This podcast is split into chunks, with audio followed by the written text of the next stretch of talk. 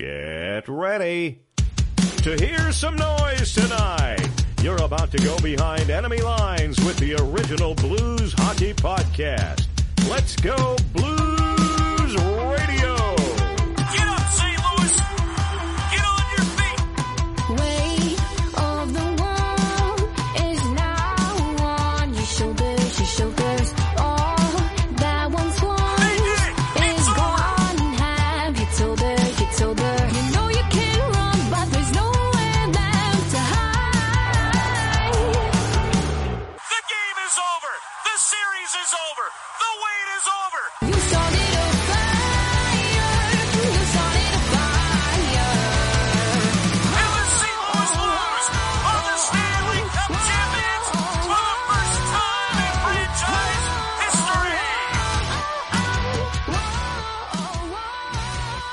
history. You are listening to Let's Go Blues Radio.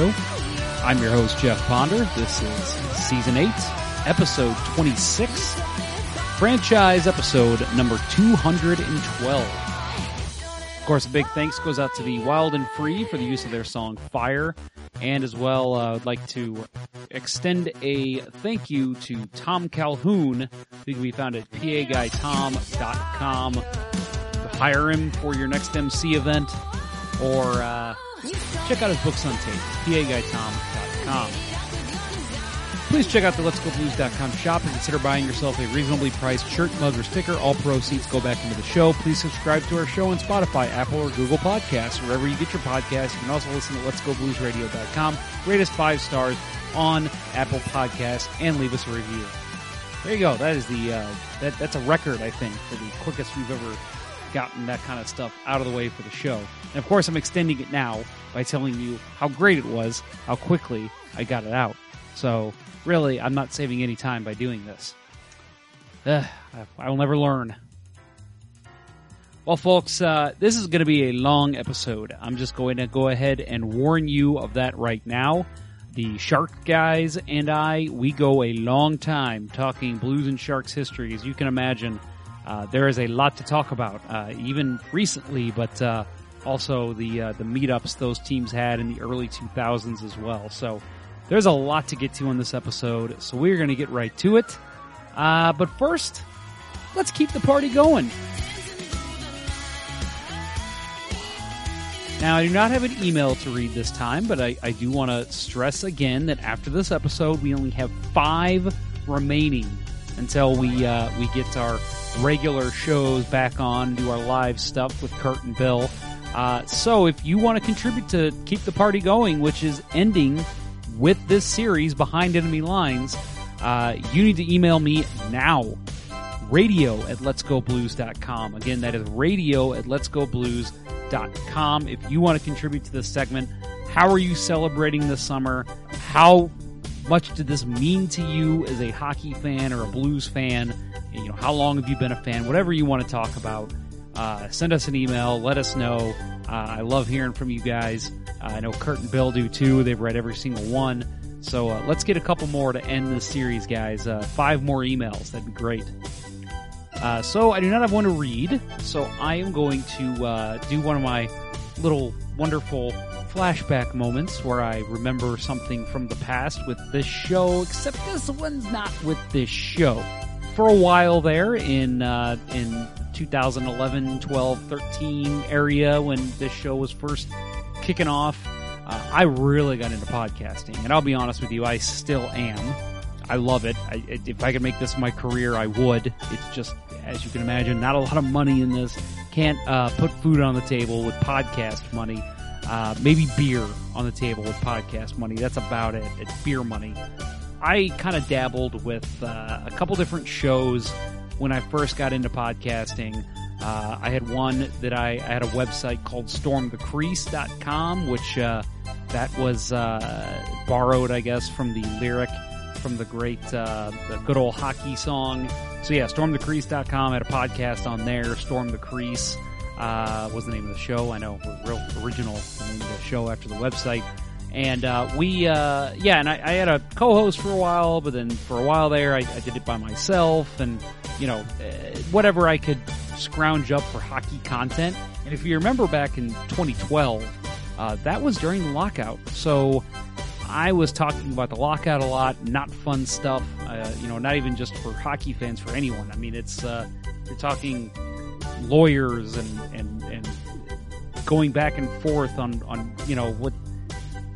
what each side wants. I mean, it just was not fun, but I kept doing it because I knew if I'm going to cover the good stuff, got to cover the bad stuff too. But one of the cool things I did in that time was I traveled up to Peoria, Illinois, which for those of you that are not local to the Midwest, it's about, I want to say, 3.5 hours from here, maybe between St. Louis and Chicago, I guess. It's a little bit past Springfield if you're coming from St. Louis. And it's a nice little town. The Blues used to have their minor league affiliate there, AHL, Peoria Rivermen. They were a long-time affiliate. And it's a nice town. They still have a team there. I can't remember what league they're in, maybe the SPHL. Still a fun time up there in Peoria. If you're ever looking for a nice little getaway for a weekend, as crazy as it sounds, Peoria has some really cool stuff to offer. It's a fun little town. But I went up there because obviously when the lockout started, the NHL teams wanted to get their young guys still playing. So right before the lockout starts, each team every year when this happens, they send their younger guys who are eligible for the AHL, they send them down. So that way they still control them. They're still playing for the organization, basically. And that's what happened with Jaden Schwartz and Ian Cole. And so I went up to Peoria, and I actually was able to Rivermen were very cool and getting me access. And obviously at the time I was working in NHL media, but still it was cool that they, come on up. They were all happy to have the coverage. So I went down after the game and interviewed Jaden Schwartz and Ian Cole. This was in October of 2012. And we don't need to get too much into the Cole talk. He's not a current Blue, but it's kind of interesting hearing an interview with Jaden Schwartz when he was a young man just out of college and had 7 NHL games under his belt. And now he's playing on an AHL team, something he probably didn't expect to really be doing too much when he joined the Blues earlier that year. But anyway, so I really enjoyed my talk with Jaden Schwartz, and man, I sit here and I think back to that time, and even though the NHL lockout was going on, what a great time it was. What a great time it was. What a great time it was. I was able to grab Jaden Schwartz, though, the Blues' first overall selection in the 2010 NHL entry draft. Schwartz saw 7 games of NHL action last season, which included his first 2 career NHL goals. Jaden knocked in the game-winning goal Friday night in Peoria, marking his first career AHL goal. Here is my discussion with Jaden. Tonight you score your first AHL goal. You already have your first NHL goal. What did this mean to you, and how important was it you to be able to contribute to the Rivermen? It was huge. I mean, that was our first one of the year. So it was good to get that out of the way. And anytime you can contribute in any way, it feels good. So it was a special win. I think it was a special goal just because it was the game winner, and we ended up winning at our first home game. So it was pretty good. Yeah, and Hensick, definitely one of the guys that's known for his speed. What's it like playing with him out there? Well, he's a good player. I mean, anywhere he's played, he's succeeded. He's put up a lot of points, and he's just a smart player. It seems like he always knows what's around him, and any one-on-one battles usually coming out on top. So he's a great player to play with. Ian Cole, obviously, he's probably got the most NHL experience on this roster. What does he mean to the Rivermen, and what does he bring to your blue line? Well, he's a steady defenseman back there. Like you said, he's got experience. He's played at the NHL level. He kind of does it all. He seems 90. He laid a big hit. He got in fights. He'll jump in offensively, he'll shut down defensively, so he played a big part in our winning night. You've made quite the crazy jump, I guess you could say, all the way from college to the NHL and now to the AHL. What has this meant for your experience levels, and what does it mean for where you're going to be at in 5-10 years? I'm not really sure. I just try to focus on the task at hand. It's been a bit of a ride, though. It's been definitely a whirlwind, obviously, last year right after college, but that was a special experience up in the NHL last year, and I just tried taking that experience with me down here and learn as much as I can and get better while I'm down down here. So we got a good group of guys here. They're fun to work with, and you know, it's just exciting anytime you get to play hockey, especially at this level. There's been a couple guys like Foligno that's come out and said that he actually enjoys his time in the AHL and it's a good learning experience for him. Would you say that that's pretty much accurate with you as well? Yeah, for sure. You know, it's like a lot of NHL players that play the American League, and you know, you play a lot of minutes when you're down here. You know, you're with a good group of guys, and you know, it's a grind every night. It's, you know, the bus trips are you know, are fun to be on. There's, you know, I play a lot of games and you know, not very, in like short amount of days. So it's a good experience. I haven't been a part of it for too long yet, but I'm definitely having fun. So as I said, this is going to be a very long interview here, folks, but I tell you, it is worth it. It's worth the listen. It's worth the 2 hours. Eric and AJ from Teal Town USA, good friends of the show. They joined me. We recorded this on August 6th, so this was well after the Stanley Cup Final had ended, and obviously the Western Conference Final had ended. And we talked for a long time. So without further ado, let's not really introduce it because there's too much to get to. Here's Eric and AJ from Teal Town, USA. Today on Let's Go Blues Radio, Behind Enemy Lines, I am talking to Eric and AJ from Teal Town, USA. That's tealtownusa.com. You can find their podcast. Long time friends of the show. But we'll get to Eric and AJ in a minute. We're going to talk San Jose Sharks today. So I want to talk a little bit about the history of these two teams before we get into it. First of all, the Blues' all-time record against the Sharks in 101 games played. They've got 57 wins, 36 losses, two ties, and 6 overtime losses. So that's a pretty good record for the Blues, but keep in mind the Sharks were, let's just say, swimming out of the gate in the regular seasons when they first came in. So kind of pads the stats there for the Blues a little bit. But the first meeting between these two franchises was on October 12th, 1991. That was in St. Louis. The Sharks ended up losing that one 6-3. Jeff Brown, Adam Oates, and Bob Basson all scored their first goals of the season. Dave Christian scored 2 goals, and Murray Barron scored his first goal as a St. Louis Blue. All interesting notes coming from that game. And Curtis Joseph actually got 2 assists in that game as well, which is a rare feat for a goaltender. Also, Curtis Joseph's first shutout as a St. Louis Blue came against the San Jose Sharks. That was on December 19th, 1991 in St. Louis. That was a 21-save performance in a 4-0 St. Louis Blues win.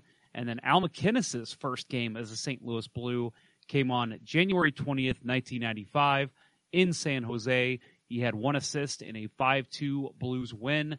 And then last important note, Brian Elliott's first game as a St. Louis Blue, which I actually remember because that was the year that Yaroslav Halak was faltering. Ken Hitchcock came in later that year and relieved Davis Payne.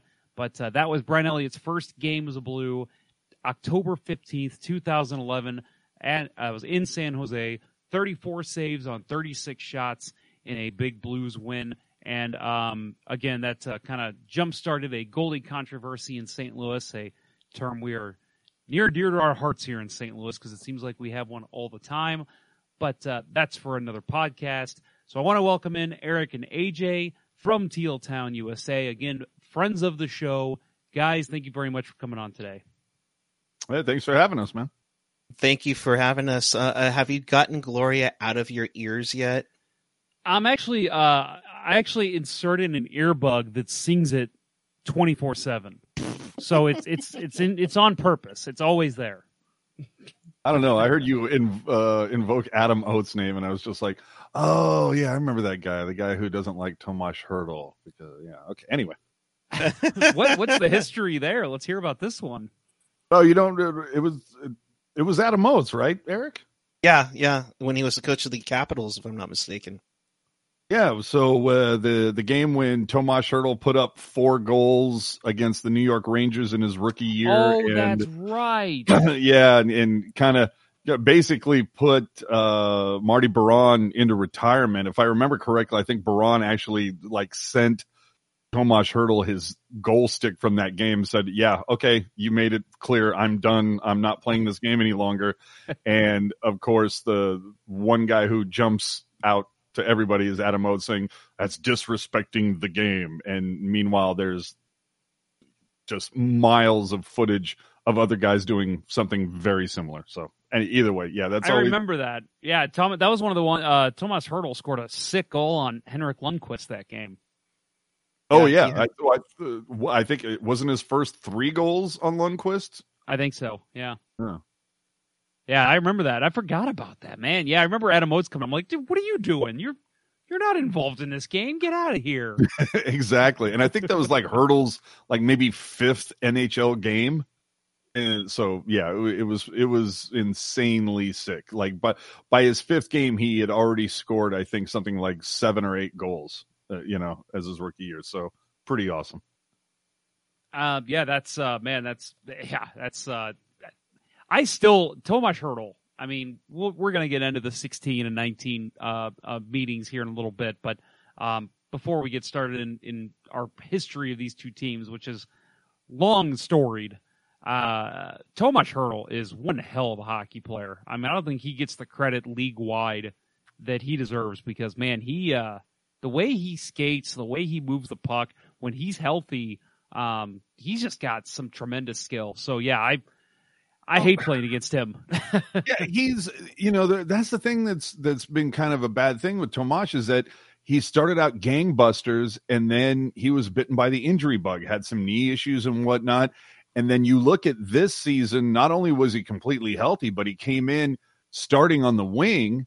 And right around December-ish or so that, Peter DeBoer decided to make some changes. Things weren't flowing. I don't think Erik Karlsson was kind of gelling that way. I don't know if he was dealing with the fact that he was, okay, well, I've got to go back to Ottawa at the beginning of December and blah, blah, blah, and get over that emotional hurdle. But right around the turn of the year, it was, you know what, Hertl, you have been on our radar the entire time that you're going to be one of the top centers in this group. It's time for you to finally make that change. Because they have tried Hertl at center a few times before, and it just wasn't working. And then this year, for some reason, it just clicked for him. So it's going to be good. Interesting. So I want to talk to you guys, kind of going back to the early days. Now, again, I mentioned this actually on our live show. And actually, I should mention this now before I forget. I did promise Kurt Price and Bill Day that I would say hello to you guys on their behalf. So hello from Kurt and Bill. What's up, Kurt? What's up, Bill? And you know what? Hello to you, all of you guys from Chris JWS. Hope you guys enjoyed the brew. We did, man. As I was telling you guys off air, I already forgot the name of the brewery again. Modern something. Modern Times. I had one of those last night. This is being recorded after our 200th show spectacular, as I've been calling it. So that's why I keep referencing the live show we just did. But, yeah, it's man, that was some great beer. I mean, I know you guys are all like, oh, California beer is better than St. Louis beer. And we scoffed at it. And I'm not saying it's anything better than Four Hands or anything out here in St. Louis, but man, that was some great stuff. So you guys definitely did talk up some good beer. Well, let me ask you this. Are you a coffee drinker as well? Not really, but I do enjoy coffee stout, if that's what you're getting to. No, not at all. Actually, Modern Times actually makes like a cold brew coffee, like an iced coffee in a can.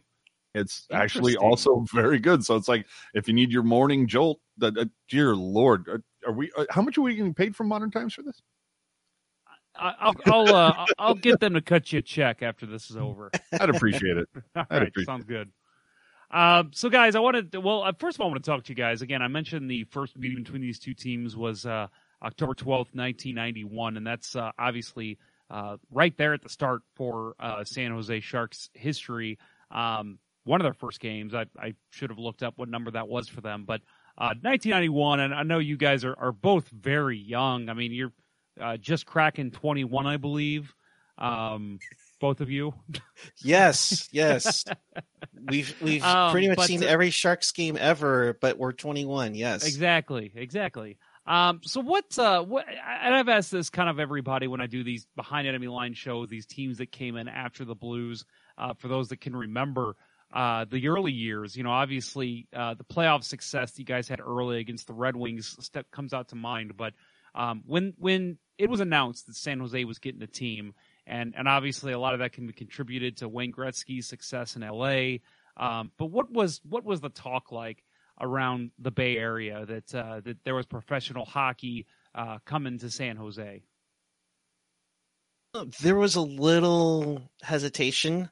I think right off the get-go, the ownership group and the management group of the team, I think one of the first questions was, what makes you think hockey will be successful this go-around after the Seals, you know, did not just do anything right in Oakland, and then, you know, moved on to Cleveland, and then, you know, merged with Minnesota. There was a little bit of buzz, and then the logos came out and the colors. Teal and black just was a merchandising marketing genius, and it just caught on like crazy. I mean, I think, if I'm not mistaken, when the Sharks came into the league, outside the Chicago Bulls, their merchandise was probably the most popular and most sold in all four professional sports at that time. So there definitely was a buzz, and that translated to a full Cow Palace, those first two painful expansion years, you know, expansion woes. That's how it's supposed to be, right? Yep. Yeah, Vegas doesn't know anything about that. Well, yeah, Vegas knows nothing about that, and I don't think it really – it's one of those things where you have to experience it to fully appreciate what an absolute hole that the Cow Palace is. It really is – it's not set up for hockey whatsoever. I don't know if you've ever heard of the stories where, like, the locker rooms were actually underneath the ice and everything. So these poor guys are having to walk downstairs in skates to get back down to their dressing room, and then walk up steps to get back onto the ice. It was a nightmare. The walkways, there's no such thing as a concourse at the Cow Palace. It's walkways, and they're maybe 10 feet wide. I mean, it's insane. So to consider that, it's pretty amazing to think about it.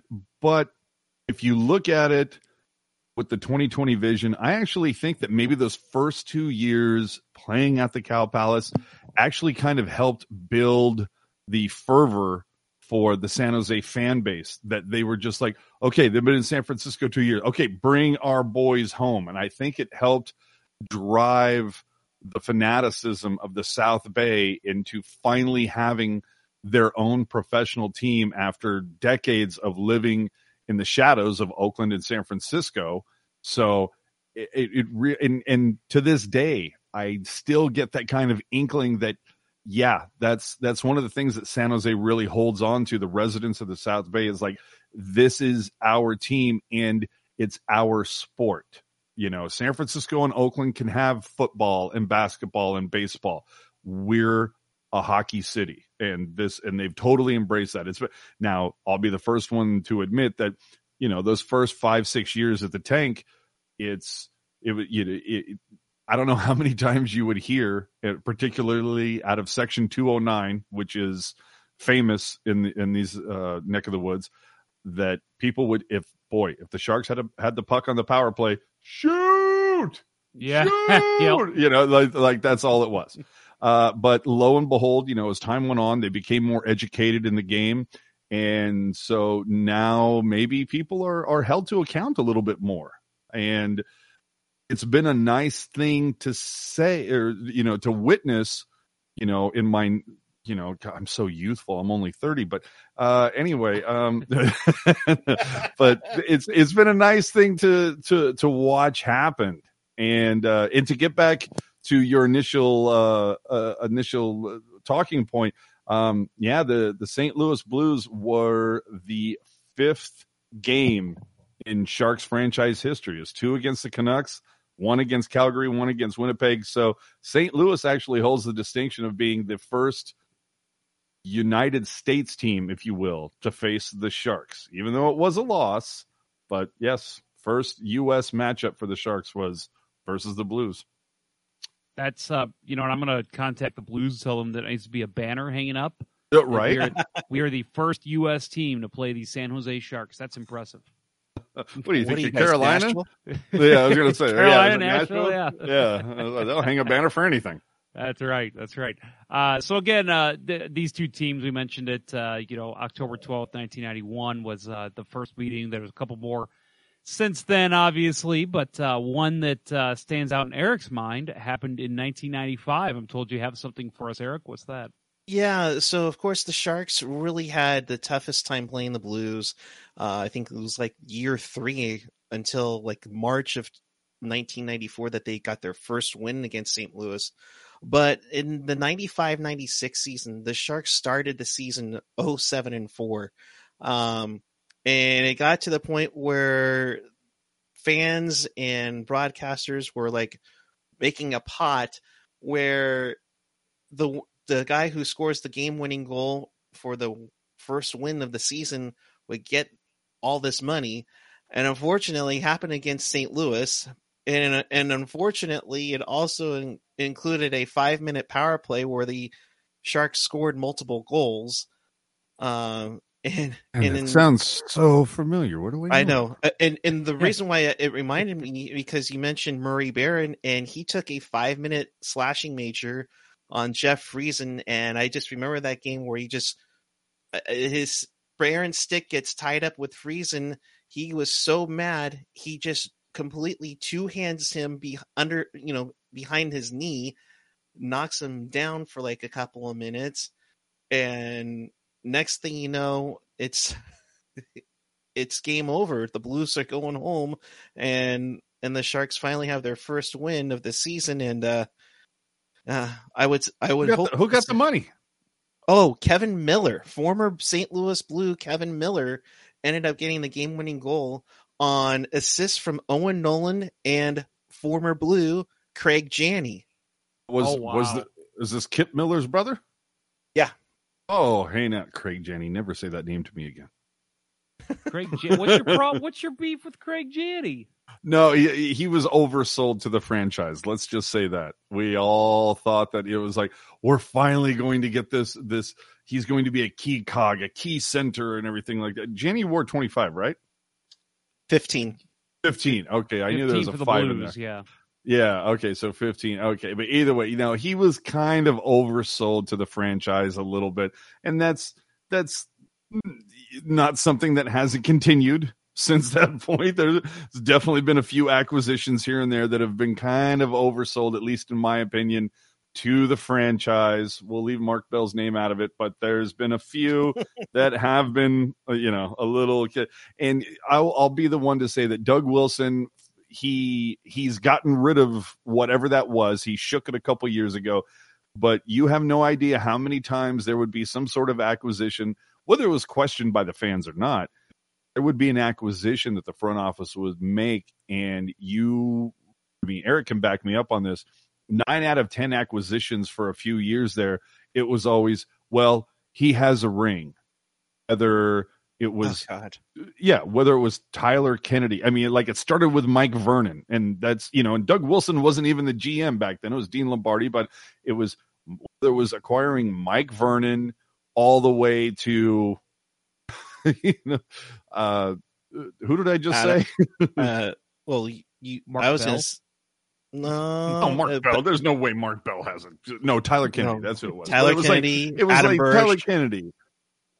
Yeah. There's another one. Yeah, Adam Bursch. Where it's just like they sit there and go, well, they've got a ring, and then you just sit there and go, okay, they were clearly passengers at the back of the bus. They weren't driving. They don't know where the steering wheel was even located.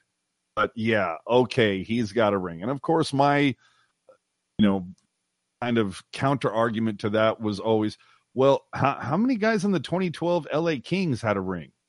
If I remember correctly, not a whole lot. So maybe being hungry is better than knowing what it's like to have been there. You know what I mean? But hey, that's a topic for a whole nother show. hey, you want to you want to change that to be a little bit more modern, you could say, you know, the 2019 St. Louis Blues, who had a ring before 2019 St. Louis Blues. None of them. And now the St. Louis Blues are Stanley Cup champions. See, you guys heard me say that, right? Absolutely. Yeah, totally. No. Hey, 52 years, goddamn, you deserve it. But, that's right. But that's a great, fantastic example of, you know, a different outlook. And thank God Doug Wilson, you know, he's definitely, you look at Doug Wilson. I mean, how long has he been a GM with the same team? I mean, is there anybody longer than him? Maybe one other person? Maybe? David Poile. Okay. Yeah, David Poile with the Predators. Yeah. That's probably it. Yeah. I was going to say, and the fact that team came into the league, you know, after Doug was already retired. And but it's, you look at Doug Wilson's success and, you know, taking over, succeeding Dean Lombardi, what was that, 2004? And so for 15 years, you know, there's been a couple times where some of his acquisitions were a little quizzical, whether it was Havlat for Heatley. Some of his deadline deals didn't exactly pan out the way you had hoped. Brian Campbell comes to mind. So, and then of course, Mark Bell, which is going to be always the anchor that sinks the ship. But when you look at while those kind of deadline deals have not swung in Wilson's favor, look at what he has done when it comes to the quote unquote blockbuster deals. Tell me anybody who would not have traded Marco Sturm, Brad Stewart, and Wayne Primo for Joe Thornton. I mean, that trade actually pissed me off when that trade happened, because I was like, you got to be kidding me. That's all they had to give up for him. Like, yeah, you're pissed off the whole Blues roster. Yeah, you're pissed off at Boston for that. So you look at that deal. Then you look at like Matt Carl, Ty Wissert, and I can't remember what the other piece was to get Dan Boyle and Lukowich. And that worked out swimmingly. Then you look at Charlie Coyle, who at that point was a prospect, really. Devin Setaguchi, the poor guy, it had been announced like the day before that he had signed an extension. And a first-round pick who ended up becoming nothing in the league. Guys never played a shift in the NHL, off to get Brent Burns, who, you know, look at what Brent Burns has become. So when you look at these kind of quote-unquote blockbuster deals, you could even throw in the Erik Karlsson deal. You know, like, he gave up a couple picks and, oh, God, who's the Cuda guy that was part of that was kind of beloved here in San Jose, Eric? Oh, gosh. Who's that player? Yeah, who's the player? Balsers. Oh, Rudolph Balsers, yeah. Yeah, so Balsers was actually kind of a big-name prospect for the Barracuda. So that all to get Karlsson. And, the really funny thing is, you know, Francis Perron came in that, and he was the minor league kind of, I don't know, add-on piece. He actually lit the Barracuda on fire for his first few months, where there were certain Sharks fans who were like watching the Cuda and the Sharks going, why is Perron putting out more points than Erik Karlsson? This is supposed to be the guy who's fantastic. You know, it was kind of funny the way that worked. But again, going back to Wilson's tenure over these 15 years, he might not be a great trade deadline guy, but God damn, does he know how to pull off a blockbuster? You'd be hard pressed to find any trade that you can look at in hindsight and say he lost. So yeah, and his, you know, just the hello, how, again, 15 years, second longest tenure. That's pretty impressive.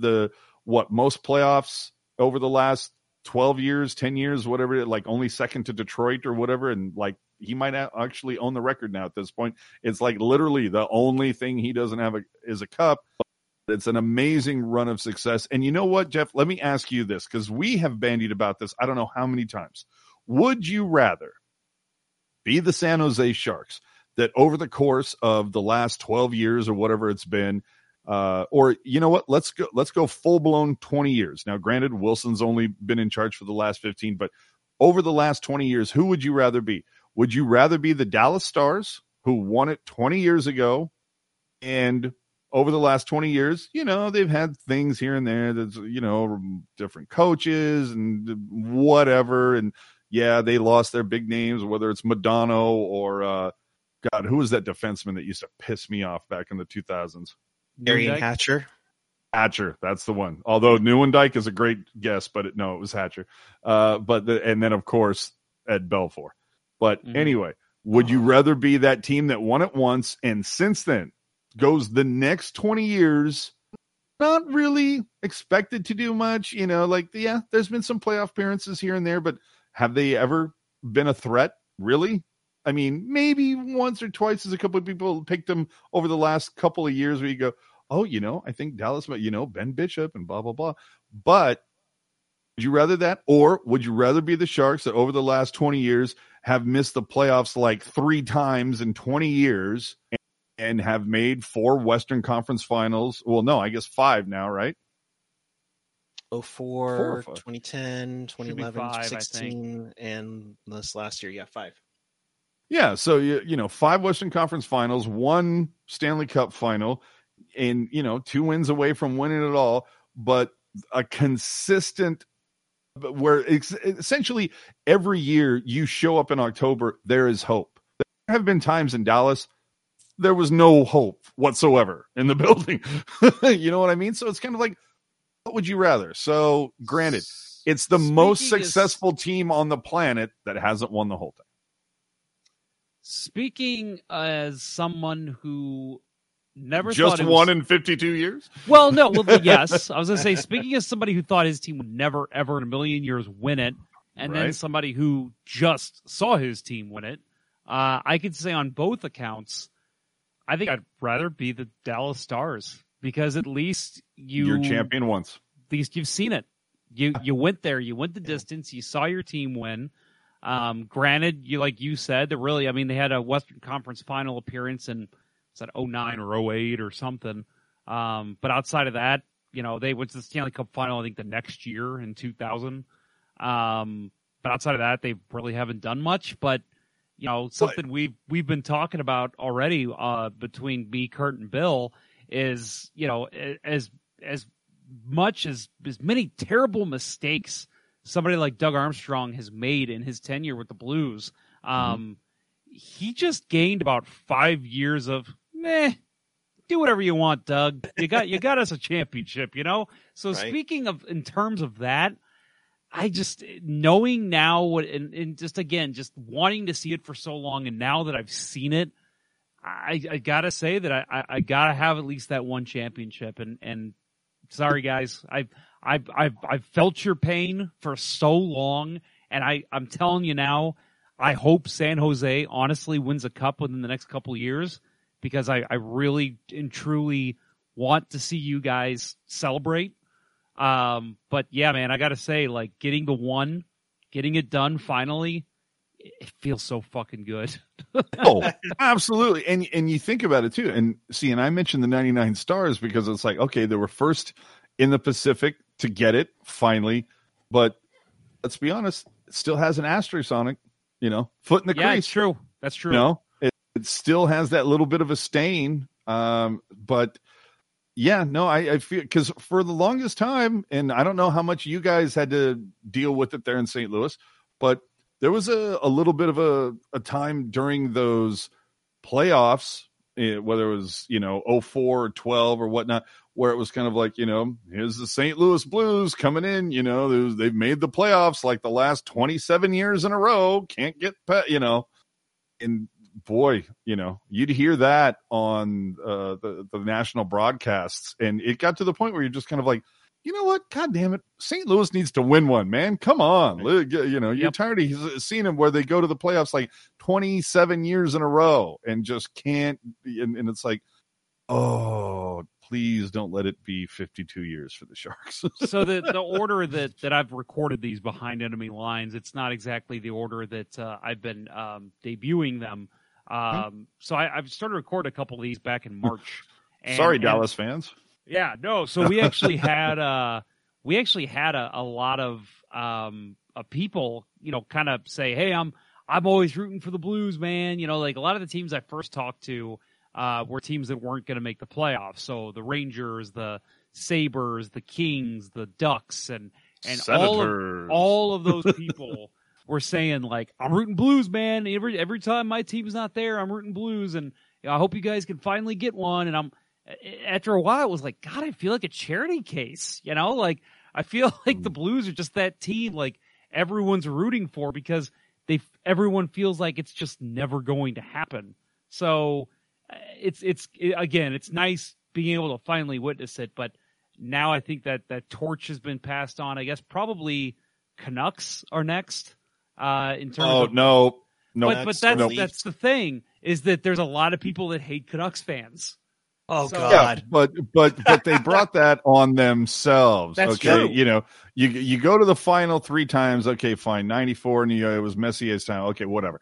But if you go back and Eric and I have talked about this, I don't know how many times. You go back to 2011 and Eric and I, there at the time there was a radio station in Vancouver that would stream online, and we became very big fans of their afternoon show. Because they were insanely honest, and it was, you know, it was two things. First off, they were really honest, and they weren't blowing smoke. They weren't, you know, cheerleaders and pumping the tires, which unfortunately in the Bay Area, we only have two sports stations here, and their lips are pressed firmly against the cheeks of the San Francisco 49ers, the Giants, and of course, Warriors.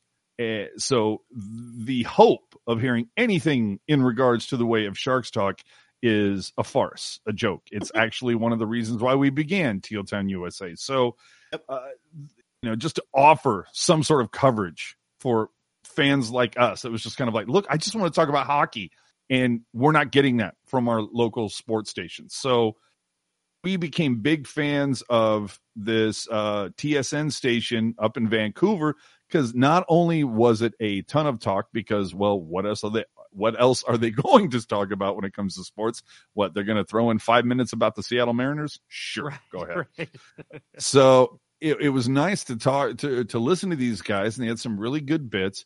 But I kind of got sucked into listening to this, and then as those 2011 playoffs progress, of course the Sharks were out. Let's not talk about the stanchion goal, but we move on, and it ends up going to Vancouver versus Boston. I know St. Louis fans probably aren't that well versed against Boston. Oh wait, but anyway, yeah. No, that's right. We hate their fans.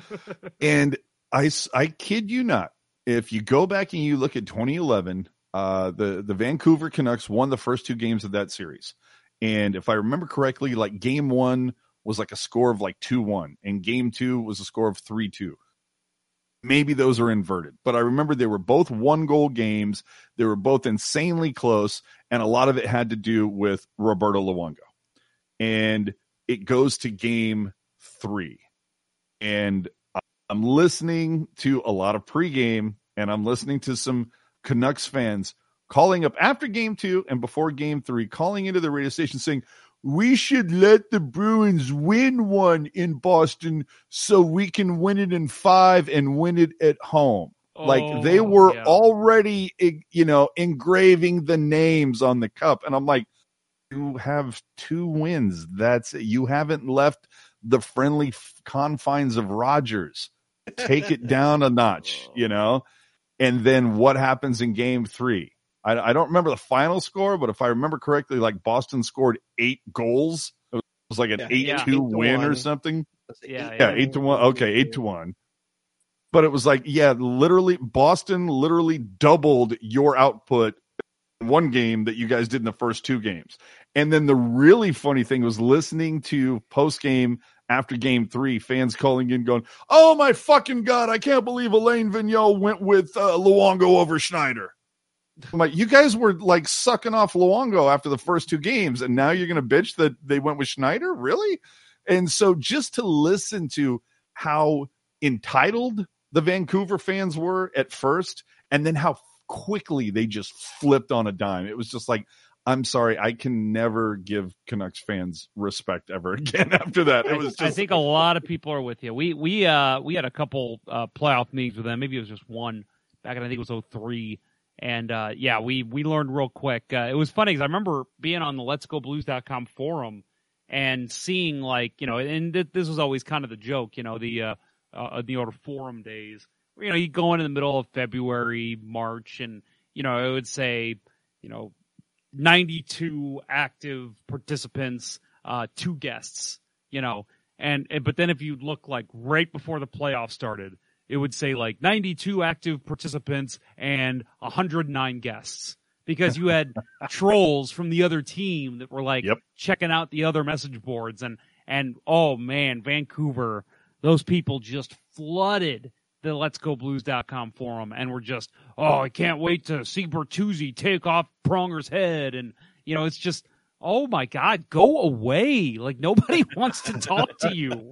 Dude, no, I don't know what it is about the Pacific Northwest. It's like they think that they're Boston, you know? Or at least that area. It's like, okay, right. In the last 15 years, it's like, how many Super Bowls have the Patriots won? Yeah. How many times have the Red Sox won? The Boston Bruins have been pretty successful. I think the Celtics even managed to fire off one in that time frame. It's been an amazing amount of success for, you know, Chowder Country. And I don't understand where Vancouver's getting this from. But, you know, good for you guys. They had 2 guys who looked really similar that played on the same line for a while, so they can hang their hats there. Right? I guess that's it. And the thing is, there were a couple people like the Sedins. I don't know if you go back and you look at some of those playoffs, but like you see Joe Thornton speed bagging one of the Sedins or jamming his finger up a guy's nose while they're talking to an official. The stuff that the Vancouver would let people get away with. It was either a case of Sedins who would just let themselves get speed bagged and not stand up for themselves whatsoever. Or then you got guys like Alexander Burrows, who's trying to bite people's fingers off. Yep. It's just, yeah, it made it really hard to root for those guys. And the thing that pisses me off now is I look and it's like, whether it's like Virtanen, you know, Brock Besser. I mean, they've got some talent on there that you're like, God, I'm excited to see a couple of these guys. It's still fucking Vancouver. You know what I mean? Yep. I'm with you. Yeah, it pisses me off. Man, guys, we don't even need to talk about Blues and Sharks. Let's keep bitching about fan bases. What do you guys think about the Red Wings fans? Oh, fuck those guys. No, I'm kidding.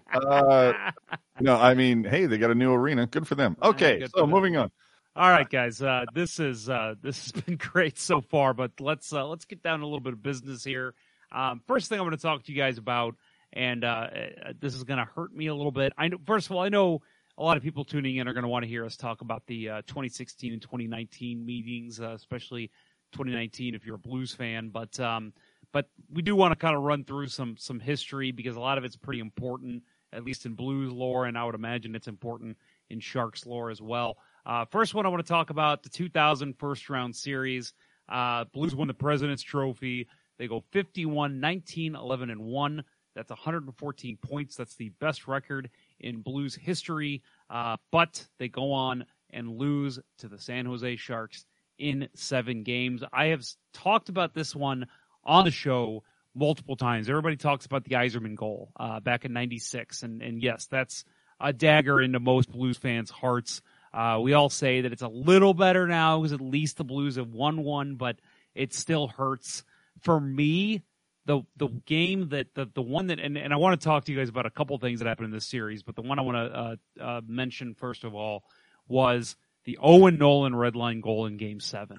Now there's a little bit of more history for me in terms of, first of all, I hated Owen Nolan. Owen Nolan to me was public enemy number 1. It was him and Nick Kiprios in St. Louis for me. Always hated Owen Nolan. Just such a bully, and you know obviously. Doing his job, you know, in San Jose, you guys love him because of what he did, but anywhere else you hate him. But also that was my 15th birthday. My dad splurged and for my birthday, got tickets 7 rows off the ice. We were sitting right behind Roman Turek, when that goal went in. Nice. And I'm sure you guys remember the goal itself, but Roman Turek Jumps. What are you talking about? What goal? What are you talking about? Jumps to make the save. Jumps. A 6'4" goalie jumps to make a save, and it goes in off him. I remember, I mean, vividly, like it was yesterday, just standing up after that goal went in, because it was still a close game. It was late in the second period. I remember just standing up and yelling, "Why are you jumping?" I mean, just late in the second period. It was like with 10 seconds left, wasn't it? Yeah, it was. Yep. He was just. I think Nolan was just shooting it in. Yeah, he was just like the clock was about to expire, and he's like, "Yeah, okay, I'll just fire this down there." But at the very least, it's not going to be coming back towards Shields, so we're fine. Yeah, I'll tell you this. I'm almost in tears right now just thinking about it. Owen Nolan. I will say this. It's funny for the rhetoric that surrounds Nolan, because if you think about it, Owen Nolan is somewhat beloved in San Jose. And I think that goal maybe accounts for 70% of it. You think about it as we had Doug Wilson for the first couple of years as captain. Then we move on to Bob Airey, who's captain for a couple of years. Then you throw Jeff Odgers in there for a year. Todd Gill. It was a lot of these are rentals. They didn't, and even though Owen Nolan wasn't homegrown, it was an acquisition with Colorado in exchange for Sandus Ozelinch, I don't know. If you look at that trade in hindsight, especially when you consider how valuable offensive defensemen are, I don't know if Doug Wilson Dean Lombardi. I don't know if you make that trade again when you look at it in hindsight, because Ozelinch was a really good player. But back to Owen Nolan, the one thing that I'm take the red line goal out of it. Before then, what is it that drove you nuts about Owen Nolan? Just the way he played. I mean, first of all, that was the series that really made me not like him. I mean, it was before. Before that, let's face it, a part of it's that the Blues lost to the Sharks, and they were the best team in the NHL, and Owen Nolan was the captain, kind of the face of that team, so that's part of it. But in terms of just Owen Nolan, the player, so Chris Pronger got bullied a lot in that series, and he let it get to him. He took a lot of stupid penalties, and it did cost the Blues to a certain extent, especially the games in San Jose. And Owen Nolan was kind of behind a lot of that. There was a lot of times behind the play, Nolan was slashing him or giving him an extra punch in the back after hitting him into the boards. And it irritated Pronger, and it would set Pronger off. And he would, again, take a stupid penalty. And the referee would... What's that? Are you trying to say that Owen Nolan was like Bergeron before there was a Bergeron? Or I'm sorry, not Bergeron. I'm sorry, a Marchand before there was a Marchand? Yeah, a little, but except Nolan could back it up a little bit better. Yeah. Nolan was a tough guy too. Like, he could drop the gloves and fight anybody. Marchand's not the same way, so no, I don't put them in the same category. But no, Nolan was just, and again, it's also, and we talk about this with Marchand, if you want to make a comparison, that the thing about Marchand that really pisses you off too is he's gonna bully you and do something stupid to make you take a penalty, or he's going to do something that's going to land him in the penalty box, but then he's going to come out of the box and he's going to score a damn goal on you. And that's kind of how Owen Nolan was in that series. He would piss off the Blues to the point where they would take a stupid penalty, Pronger namely, and then he would score on the power play. It's, fuck you, man. Well, I'll say this is for Nolan, yeah, no, he's definitely beloved, but I'll be the first one to say, there's a couple times where I'm just going, oh, Christ, Nolan, what the hell? I mean, there was a hit on Jason Marshall. I mean, there's a couple times where he definitely was a little too pissed off, let the emotion or the moment take over. But for the most part, yeah, no, that's the whole thing is you have to give it up to Nolan. And I hate saying this type of shit because it's typically one of the things that I hate about players when they pull this crap in the playoffs.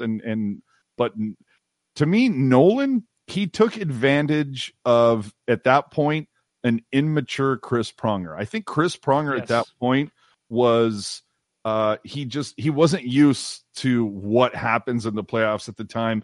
And maybe the captaincy, just too much responsibility was thrust on him too early. Maybe that's something that Al McGinnis should have kind of jumped in and said, hey, take it back, big boy. Don't worry about this. Because that was the thing. Chris Pronger, those first three games especially, man, it seemed like any call that went against the Blues, he was right in the official's face. He was just going to whine and complain about everything. Now, here's a fun little tidbit. And this is something that you would only know if you were at the tank in 2000. Take into account the time of just where we were in life. And in 2000, I think when that playoff series had started, Windows 2000 didn't exist yet. It hadn't been released. The internet was in its infancy. And there were a few areas around Shark Tank where there was these, for those of you who remember, like, dot matrix paper, you'd have to fit it on the teeth, and it would just be this long, this huge box where it would just come out seesaw, and you would print these, ridiculously long posters.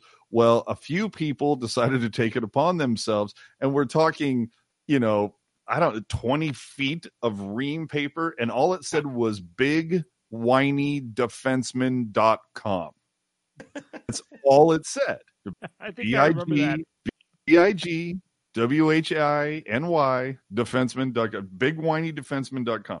And that, because it was the Silicon Valley and because the internet was in its infancy, that became a little bit of a rallying cry. Like, anytime there was something that went against the Blues and Chris Pronger's out there beating his drum, oh, bigwhinydefenseman.com. And fun fact, if you log on to that website today, bigwhinydefenseman.com, it takes you right to Teal Town USA. I'm doing it right now. Yeah, get in there. You gotta spell it correctly. BIGWHINY defenseman.com. You can write to our website. My goodness. Yes. So I think, to me, there was two key aspects to this. When Bergevin threw the puck into his own end in game two, I looked at that and I go, hey, it's a fluke. It's a mind fart, stuff like that. Maybe he's a little tense. Things like that can happen. I still was just kind of like, hey guys, let's just be kind of excited that, hey, the Sharks are starting to put it together. They're going to face harder teams, but this is just going to make them better. Bergevin throws it in, and it's just kind of like everybody's like, oh, and I went, let it go. They're giving us one. Just, take it in stride. But when Nolan hit that goal in game seven with like seconds left in the second, that's when I knew. I was like, oh, it's over. It's like, just start packing it up. Turek's lost it. You lose something like that, and the game means this much. Yeah, no. And so the Sharks are advancing, and that's the funny thing is that game one, the Blues won game one. They were already up 1-0 in game two, early in the first period when Bergevin threw the puck in. Honestly, I hate to say it, but that was kind of a game changer or a series changer. It was, but you know what the best part of that was just listening to the call. Oh yes, because no one knew the puck. It's in the net. Yeah, exactly. Oh my god, I think he threw it in there. Yeah. No, and again, you want to talk about me being at games. I was at game two, and I remember because again, we were sitting close enough to where I just, for some reason, I was one of the few people in the arena that noticed it, because at first everyone's going, what the hell happened? Then we saw the red goal light go on. 18,000 people are going, where'd the puck go? I saw it. I saw him, motherfucker. I saw him grab the puck and throw it in, and my dad looks up at me and he's going, what happened? And I go, he threw the fucking puck in the net. and like three people around me go, no, he didn't. I'm like, yes, he did. And then the goal light goes on. They don't show the replay. And like you said that, yeah, they wouldn't show it on the big screen. And like you said, there was no real internet at the time. So people are getting text messages, you know, while we're in there. Oh, my God, Bergevin threw the puck in the net.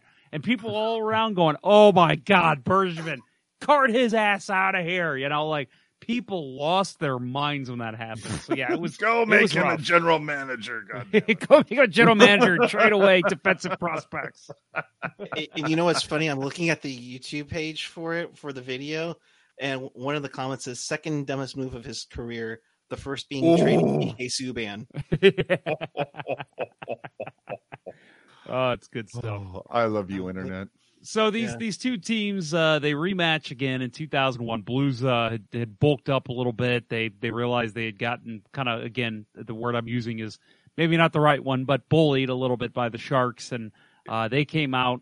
And the thing that I wanted to mention about this series real quick, and I mentioned it in our talking notes here. I'm not sure if you guys remember the moment. I tried to find video of it. I couldn't.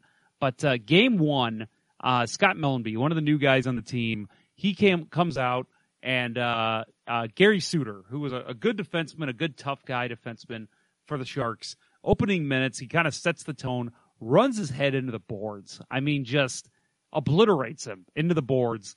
And I put it in the notes. I'm not sure. I should have double-checked my stats here, but I believe we didn't see Suter again the rest of the series. And the Blues go on and win that in 6 games, of course. Or, I'm sorry, 7 games. No, it was 6 games. Six games. Yeah, Salvador's OT goal was in game 5. Right. Yeah, let's not get too excited about that. I mean, like, you know, when Gary Suter was carted off, he was literally filing for Social Security at that point.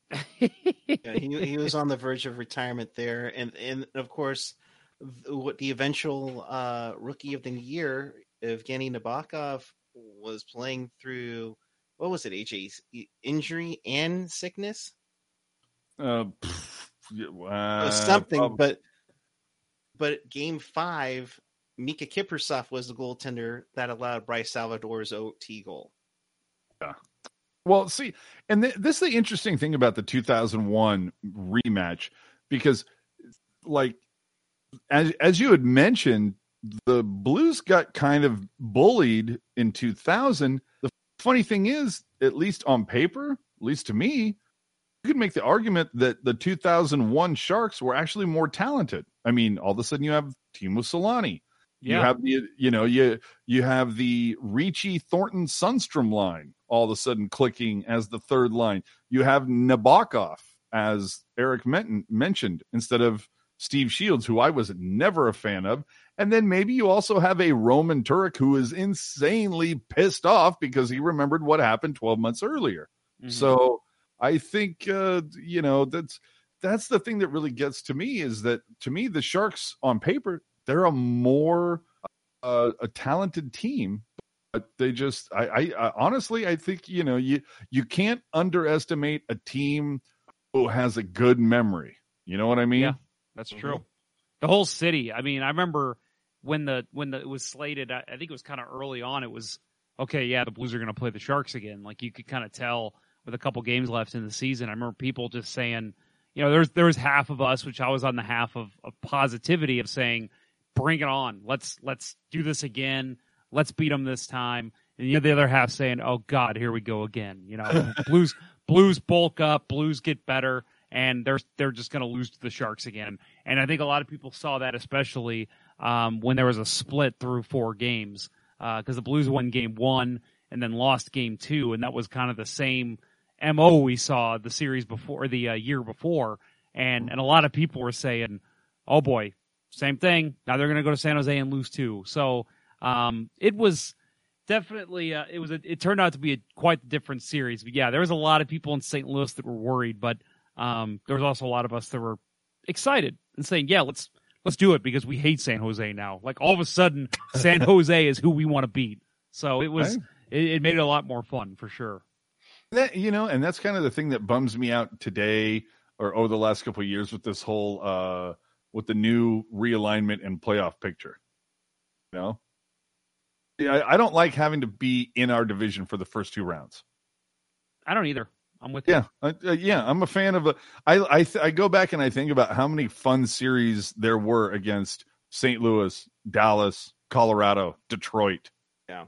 You know, there's. Yep. And it makes for great. I'm the same way. The Kings, the Blues had just recently had a long stint playing the Kings in the playoffs, and those, the Blues lost all of them, but they were exciting series. They were always fun to watch. So, but you're not going to get that now unless you go to the third round. And it makes for great rivalries that are not in your division. I mean, I think just with the 2019 playoff matchup, I think the Sharks have played the Blues the most out of anybody else that they've ever played in the playoffs now. Yeah. It's Blues, funny. I was talking Detroit. To the Avalanche, one of the Avalanche guys for this series and that I'm doing. And I even mentioned, I'm like, oh man, I was doing the research for this, and Blues and Avalanche have met one time in the playoffs, you know, and because the Avalanche were spending all of their playoffs playing Dallas and Detroit. Yeah, that's true. Yeah. And, and San Jose, you know, we're at what, 1, 2, 3, 4, 5, 6 meetings now between these two teams. I mean, that's a lot. And, you know, it'd be interesting to go back to those matchups to 2012 and before, those first four, and try to align it with today's, you know, keep it in-house type of thing. Would the San Jose Sharks and St. Louis Blues meet up at any, you know, would both of them get to the Western Conference Finals? Because that's the only way they would have met back then. Chances are probably not. So, I'm definitely a fan of let's get back to 1 through 8. This, I get the whole idea of trying to create false rivalries, if you will. I mean, look, they're in your division. They're already rivals. You don't need to pile on with the playoffs. The only thing to me that I look at it is a positive. It's like, well, okay, I guess maybe it keeps it in your time zone. Maybe it lessens travel a little bit, but I'm telling you, it was kind of fun going, you know, look, I've seen the Sharks play LA 5 times this year, Anaheim 4 times this year. But, you know, those 2 games against Colorado, goddamn, those are good games. I'd love to see a 7-round matchup between us and Colorado. You know what I mean? Yeah, I'm with you. No, I'm with you. I mean, even this year, looking at Blues and Sharks, the way they played each other in the regular season, it was, man, I hope these two teams meet in the playoffs. And luckily they did. But, yeah, I love it. I'm all for it. And, I mean, again, I loved hating the Sharks. I mean, ever since Joe Thornton joined the team, and Blues fans are going to hate me saying this, one of my favorite players of all time.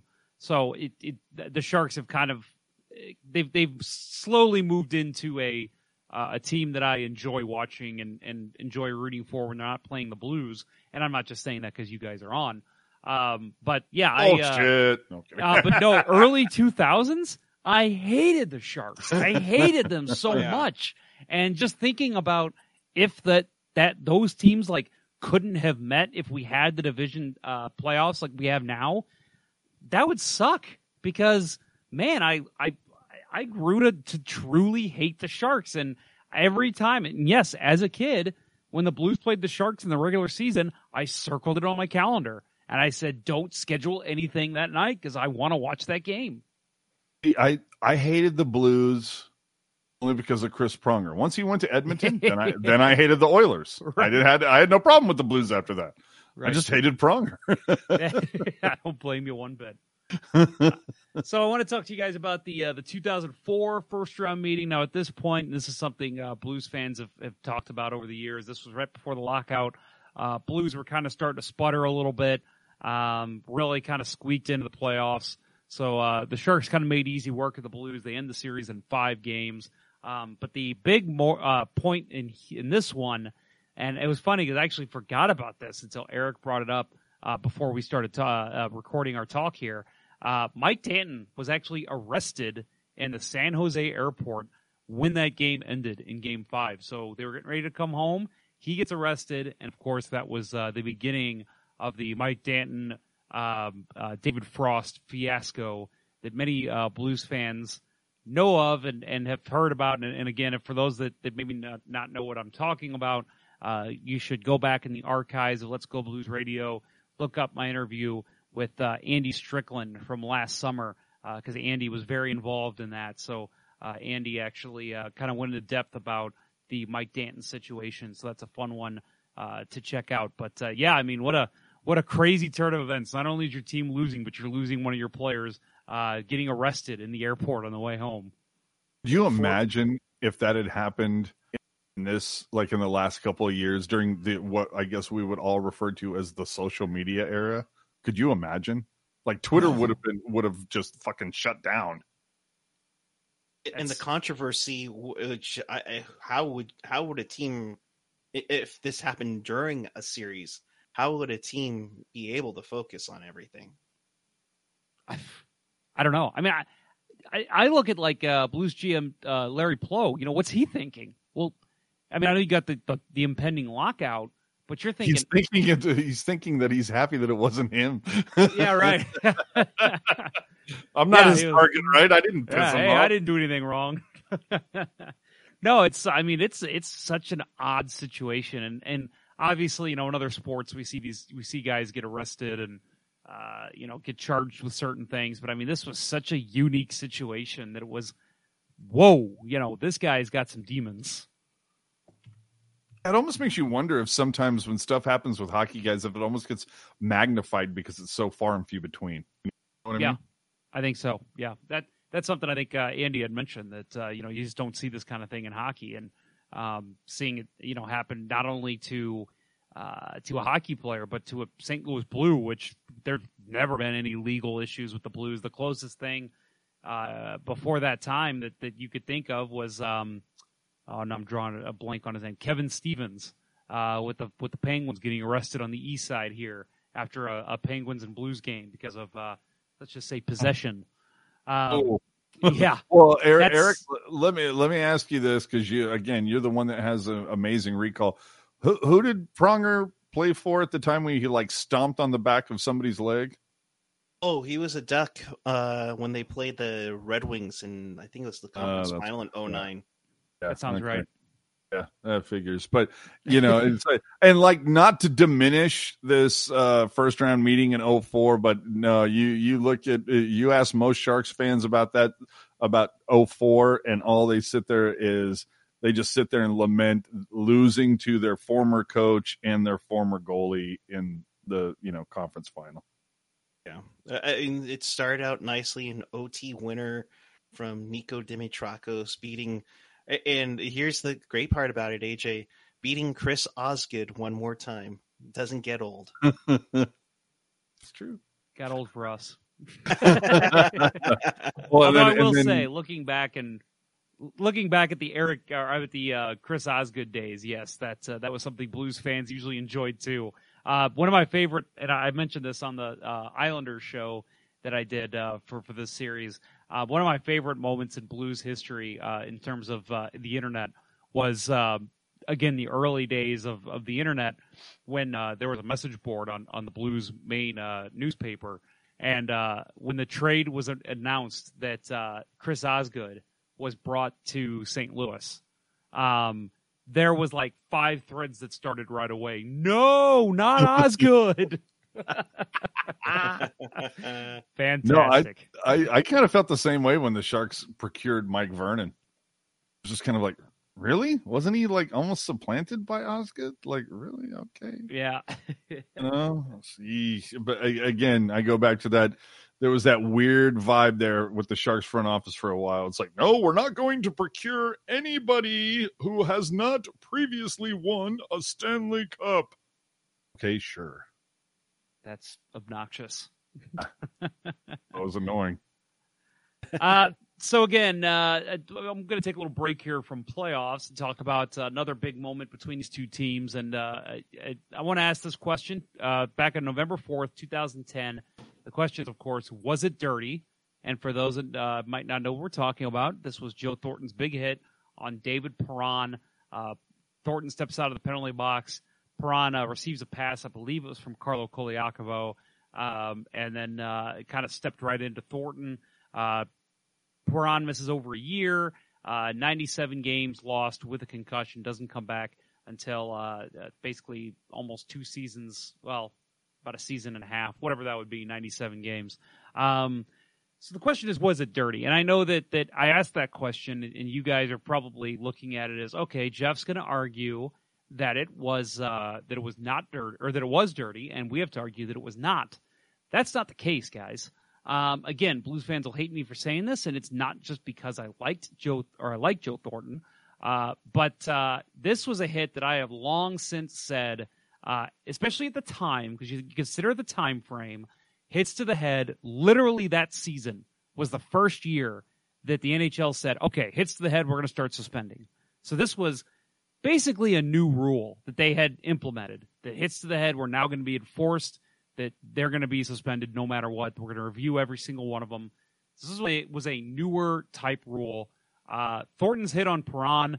You look at Scott Stevens' hits.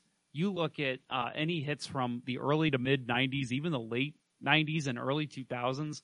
Yep. That's a hit you see all the time, and it was applauded. I thought this was, personally, I look at that play, and this is where I've always pointed fault. Again, I'm not sure if it was the defenseman. I don't want to call him out by name. If it was Kolyakovo, if it wasn't, I apologize to you, Carlo. But that was a suicide pass. And that put Perron in a bad situation with a big man in Joe Thornton coming right at him. I fault defenseman.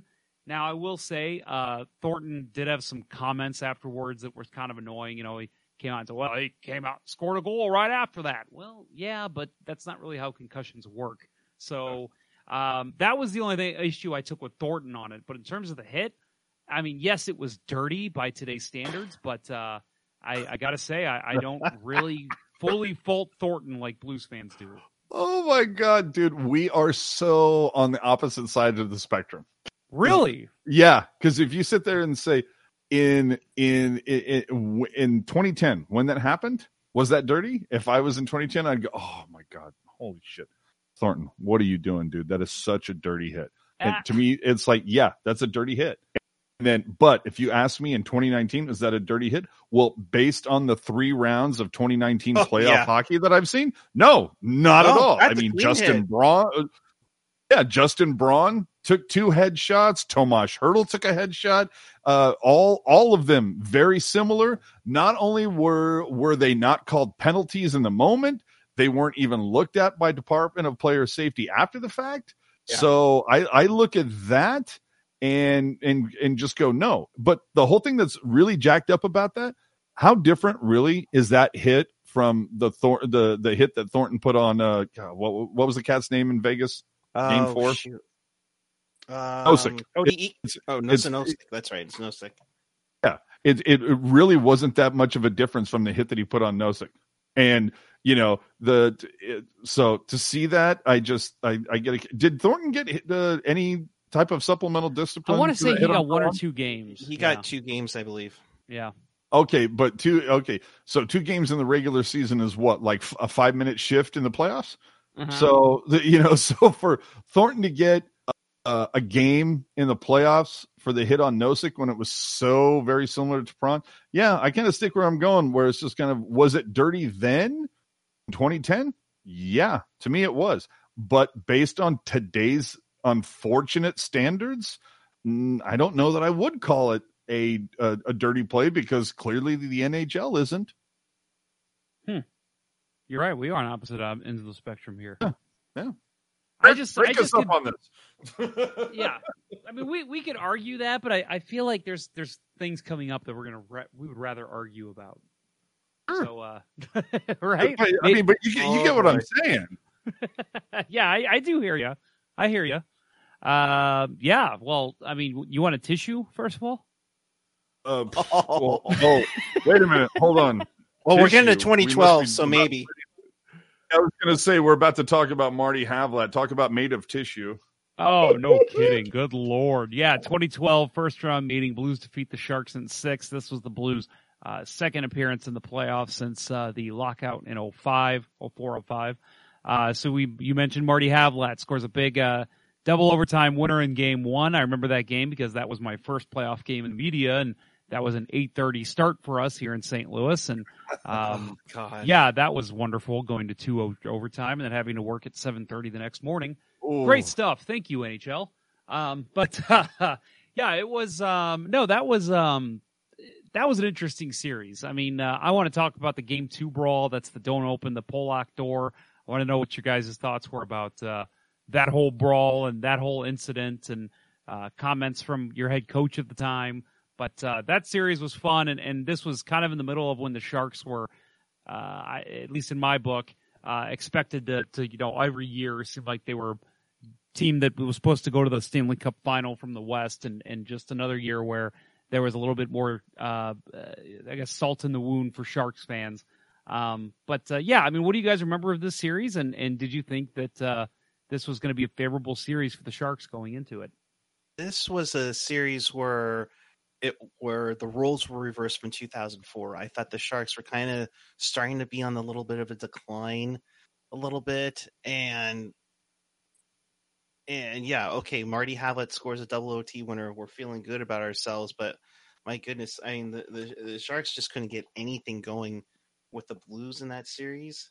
But that, I mean, Vlasic has an own goal in that, what was it, game two? And then it sets up, you know, oh, we're going to try to send messages now. Yeah, okay. As we're just getting pummeled, you know, by Roman Polak of all people. It was just the really nasty, disgusting taste in our mouths for 2012. See, I'm never going to be a guy that supports that whole thing of, well, after a game or after two games or whatever it is, to start off this whole series, this is going to be a long series, boys. And you're going to sit there and go, okay, well, we got our skates fed to us, a 6-1 loss or a 7-0 loss or whatever. Even if there's some sort of embarrassment, I mean, the Sharks were shut out, what, 3 times during these playoff series for 2019? They still played and responded well most of the time. I've never been a fan of the whole thing of, you know what? Let's kick the crap out of them because they beat us on the scoreboard. So let's just pummel them into a... Like, what does that really prove? It really doesn't. All it does is it proves that you're a bad sport and, you know, like your eye... If anything, it tells the opposing team, wow, their eye is just like, we have these guys. Because they're focused on this and not on what's most important. Yeah, so, I see that. Yeah, when I see that crap at the end of it where people start, you know, throwing the gloves when the game is well in hand, it's like, come on. Like, you know, there were times, especially during the Owen Nolan led Sharks, of course, also manned behind the bench from Darryl Sutter, that the Sharks were a heavy team, whether it was Mike Ricci or Scott Parker or Owen Nolan. It was one of those things where, you know what, there might be times where you beat the Sharks 4-3 or 5-3 or something like that. The thing was, you knew that you had to then go on to, whether it was Southern California and play the Ducks or the Kings, whether it was to go fly to Vancouver, fly to Colorado, whatever, you felt that plane ride. Because even if you didn't beat the Sharks, you paid a price in that game because the Sharks played a very heavy game at that time. Not unlike, you know, the early 20 teens for the LA Kings, you know, 2012, 2013, 14, LA played a very heavy game. You felt that game into the next one. So when I see that type of crap, if you know, regular season is one thing, but when the game's at hand, really, what do you know? You know, the whole sending messages things, get out of town. You want to send a message, win the game. Yeah, I've always said, though, I want to see that. Like, if you do that, puck drops and you start beating the shit out of the other team, I'd rather see that than at the end of the game when you're getting blown exactly out. Yeah, you know, I don't know if you remember there was Eric, what was the series that, like, from the puck drop, was that the year that the Sharks won the President's Trophy and from the puck drop Thornton's like launching his head into Getzlaf saying, let's go.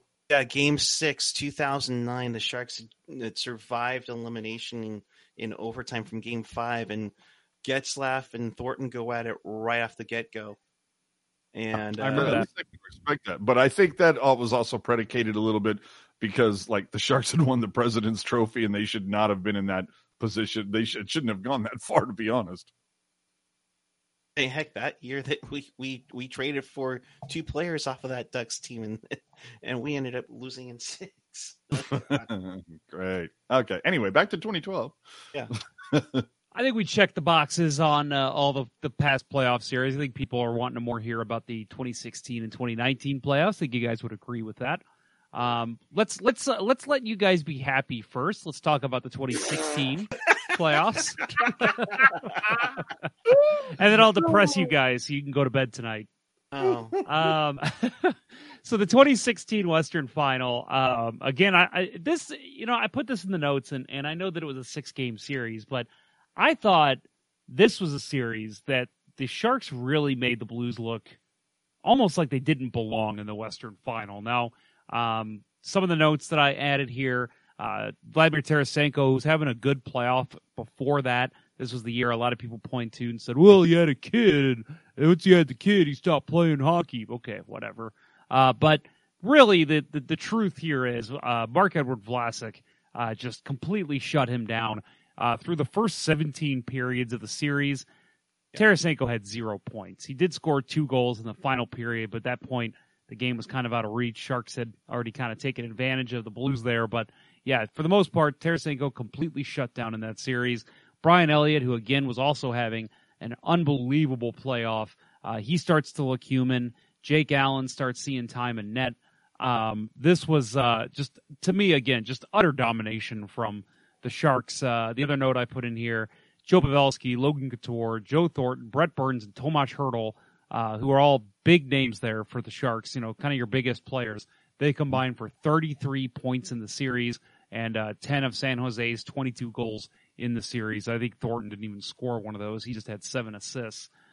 So really, the Sharks just up and down the ice, I thought, looked like the better team for the most part of the series. Would you guys agree with that, or do you think it was maybe it's just the rose-tinted glasses of being a Blues fan saying that they did not look like they belonged in that series? No, I'm right there with you, and the reason why I say that is because if you think about it, going into that playoffs, the Sharks still, at least in my mind, had not gotten over being reverse swept by the Kings a couple years earlier. Oh yeah, and so I think that really was kind of like in their frontal cortex. And then once they got past the Kings in the first round, and not only got past them decisively, kind of like got that ghost off their back or monkey off their back, whatever you want to call it. And that kind of propelled them, I think, into the next round, which if you go back and look versus Nashville Predators should have been over earlier than it was. Essentially, Joe Pavelski gets a goal taken away from him. That series against Nashville should have ended in 5 or 6, ends up going 7. And I think between getting the LA monkey off the back and then having to deal with that silly Pavelski goal being weighed off, I think it just kind of propelled them to the next round where they were just kind of like, I don't care who we see after this, we're getting all the way there. And again, like you said, I think a large part of it was the defense really showed up in the parts of Burns and Vlasic. And Vlasic, up until this last playoff, this last season as a whole, Vlasic has always seemed to have gotten better and better. He's insanely underrated. Look at like Team Canada. He's always one of the first guys to be named because, yeah, he doesn't put up the offensive numbers, but you know how you judge Vlasic? You go and you look at games where you see names like Crosby or Ovechkin or McDavid. I mean, put superstar name here. And then you look at the game that they had against the Sharks, you'll see that on that particular game, no goals, no assists, 1 shot on goal. They have a very small stat line because they were faced against Vlasic the entire game. And I don't think that Vlasic gets near the credit or, who knows if he played if he played for the Rangers or somebody on the East Coast where you'd get or Chicago or something, maybe he'd get a little more accolades. But yeah, he's insanely underrated. And again, you judge him by what the top line or the top offensive guys do on the other team. And when they're putting up donuts, you can attribute that to Mark-Edward Vlasic. But to get back to your point, yeah, I think the first two series, it was the first series was get these guys off our back. Then the second series was it should not have gone on this long. We are pissed off. Yep. And so nobody was going to get in their way in the third round. And for that, Matt, oh, go ahead. Oh, I was going to say, I looked at that series, and I know the Blues took game one, but if you go back and watch that game, I thought the Sharks really played better than the Blues in that game. I thought, again, Brian Elliott came up big in that game. I remember that well because I remember saying, holy shit, the Sharks should have won this game. And then the Sharks go on to win the next three games, and you say, well, shit, they should have swept the Blues. So really, for me, it was, I look at that and I say, that's a series that probably shouldn't have went as long as it did. And for that matter, I mean, you took advantage, the Sharks took advantage of a tired team too. I mean, St. Louis went with a crazy 7-game series against Chicago and then annihilated Dallas after that. And yeah, you annihilated Dallas in game 7. We're like, I think AJ and I were like looking, okay, maybe we do need to worry about this team. But I thought there was a little bit of tiredness, and yeah, Vlasic shut down. Anybody who beats Dallas, I'm not that worried about. I haven't been worried about anybody who beats Dallas for like 20 years. But go ahead. But I mean, but at the same time, the Blues had gone through 14 tough playoff games against two bitter rivals, and yeah, I think it was just the recipe in the making for the Sharks. And, although I think they still had to get over the hurdle in game 5. When, but then when Pavelski had that tip shot in the third period that won him game 5, I think coming home for game 6, I mean, it was just insane. And, it was that night. I mean, May 25th, 2016 will always have a special night for me and for our show. I think that was one of our longest shows. I think we went 4 hours, AJ? We're not still on air from that? Yeah, right. No, that's funny you say that, because that's kind of how we felt the night the Blues made the final this year, and not to nobody wanted to hit the kill button on the podcast, right? No, I mean, yeah, that's exactly what it was. We didn't go on that night. We went on the next day, and it was just kind of like, oh my God, like we were just so overjoyed, and it was just, talking about all these, how we all felt, and, the great moments that we've had to put up with, along with the terrible moments in this Blues history, and finally getting to the Stanley Cup final for the first time in 49 years. I remember just feeling elated, like I don't want this show to end, because I want to keep talking. And because I feel like the minute, because in the back of your mind, and maybe you guys felt the same way going into the Stanley Cup final, you're thinking, I don't want the final to get here almost, because if they lose, then do I lose this feeling? Is this feeling is cool if they lose, so. And who knows when it's ever going to happen again? Yeah. Right. So did you feel that same way? I mean, let me ask you that, because you guys, again, you beat the Blues in 2016. You go on to the Stanley Cup final. I think it was already determined, right, that it was Pittsburgh you were going to face? No. It hadn't been determined yet? Okay. No, for me it was, but okay. Yeah, Tampa had a chance to close it out in 6 and lost, and the next night we won. Like, I played for the team. The Sharks won in game 6, and then the next night was game 7 between Tampa and Pittsburgh, because we didn't know we didn't know if we were getting home ice or not.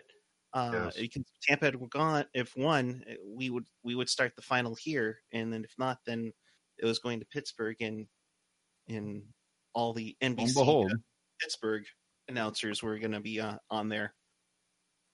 Yeah, that's true. No, I remember, honestly, it's like, okay, again, we talked about the amount of success that the Sharks have had over the last 15 years. And it's just kind of like, call me jaded, if you will, but the Sharks have seen, and I'm sure St. Louis has been the same way. It's like, oh, we've seen a lot of first-round playoffs.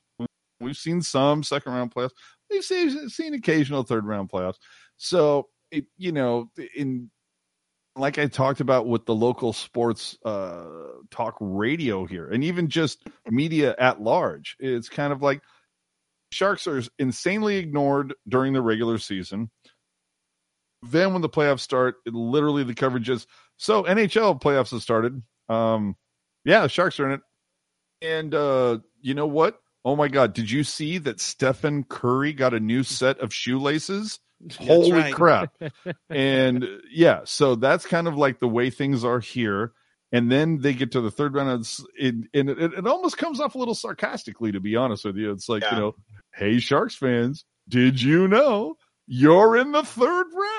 You know, I mean, oh, my God. It's so just dripping with sarcasm.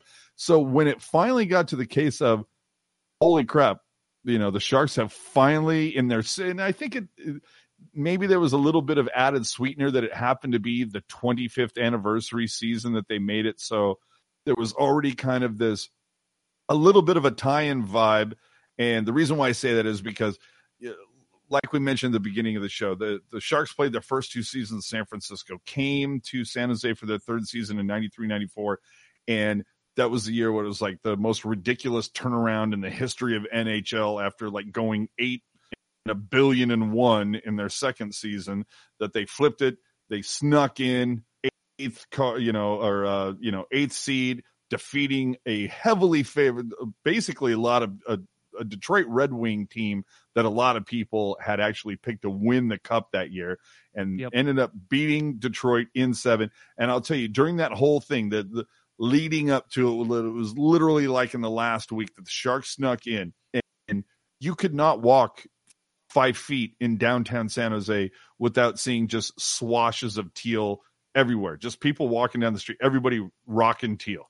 And unfortunately, it's not like that. Even when the Sharks are playing in the Stanley Cup final, it still wasn't the same kind of vibe. Because like I said, you know, it's been 25 years. We're a little bit jaded, but I think having those heritage jerseys make a comeback, you felt a little twinge of that kind of magic a little bit.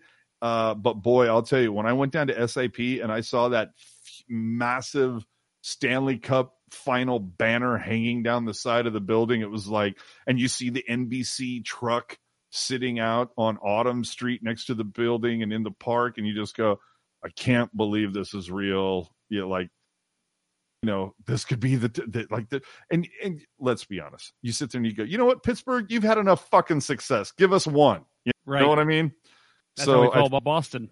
Yeah, right, yeah. Exactly that. And I got to be honest, it's like, as pissed off as I was about the, you know, the Blues knocking out the Sharks, I was just kind of like, God damn, I got to root for these assholes. I cannot bring myself to root for the fucking Bruins. I just can't do it.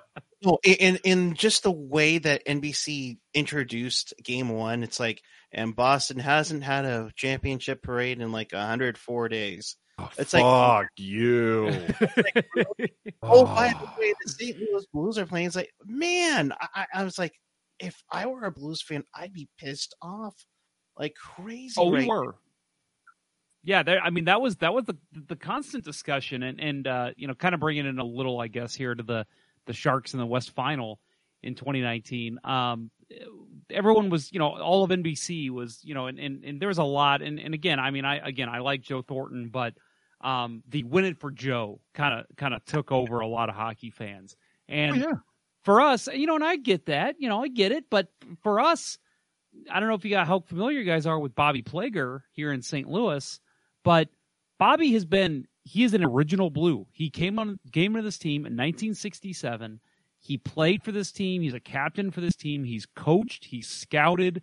He's done the broadcasting. He's been involved in almost every facet of the organization to this day, since 1967. And the fact that, and his number's retired here. I mean, he's a big deal in St. Louis.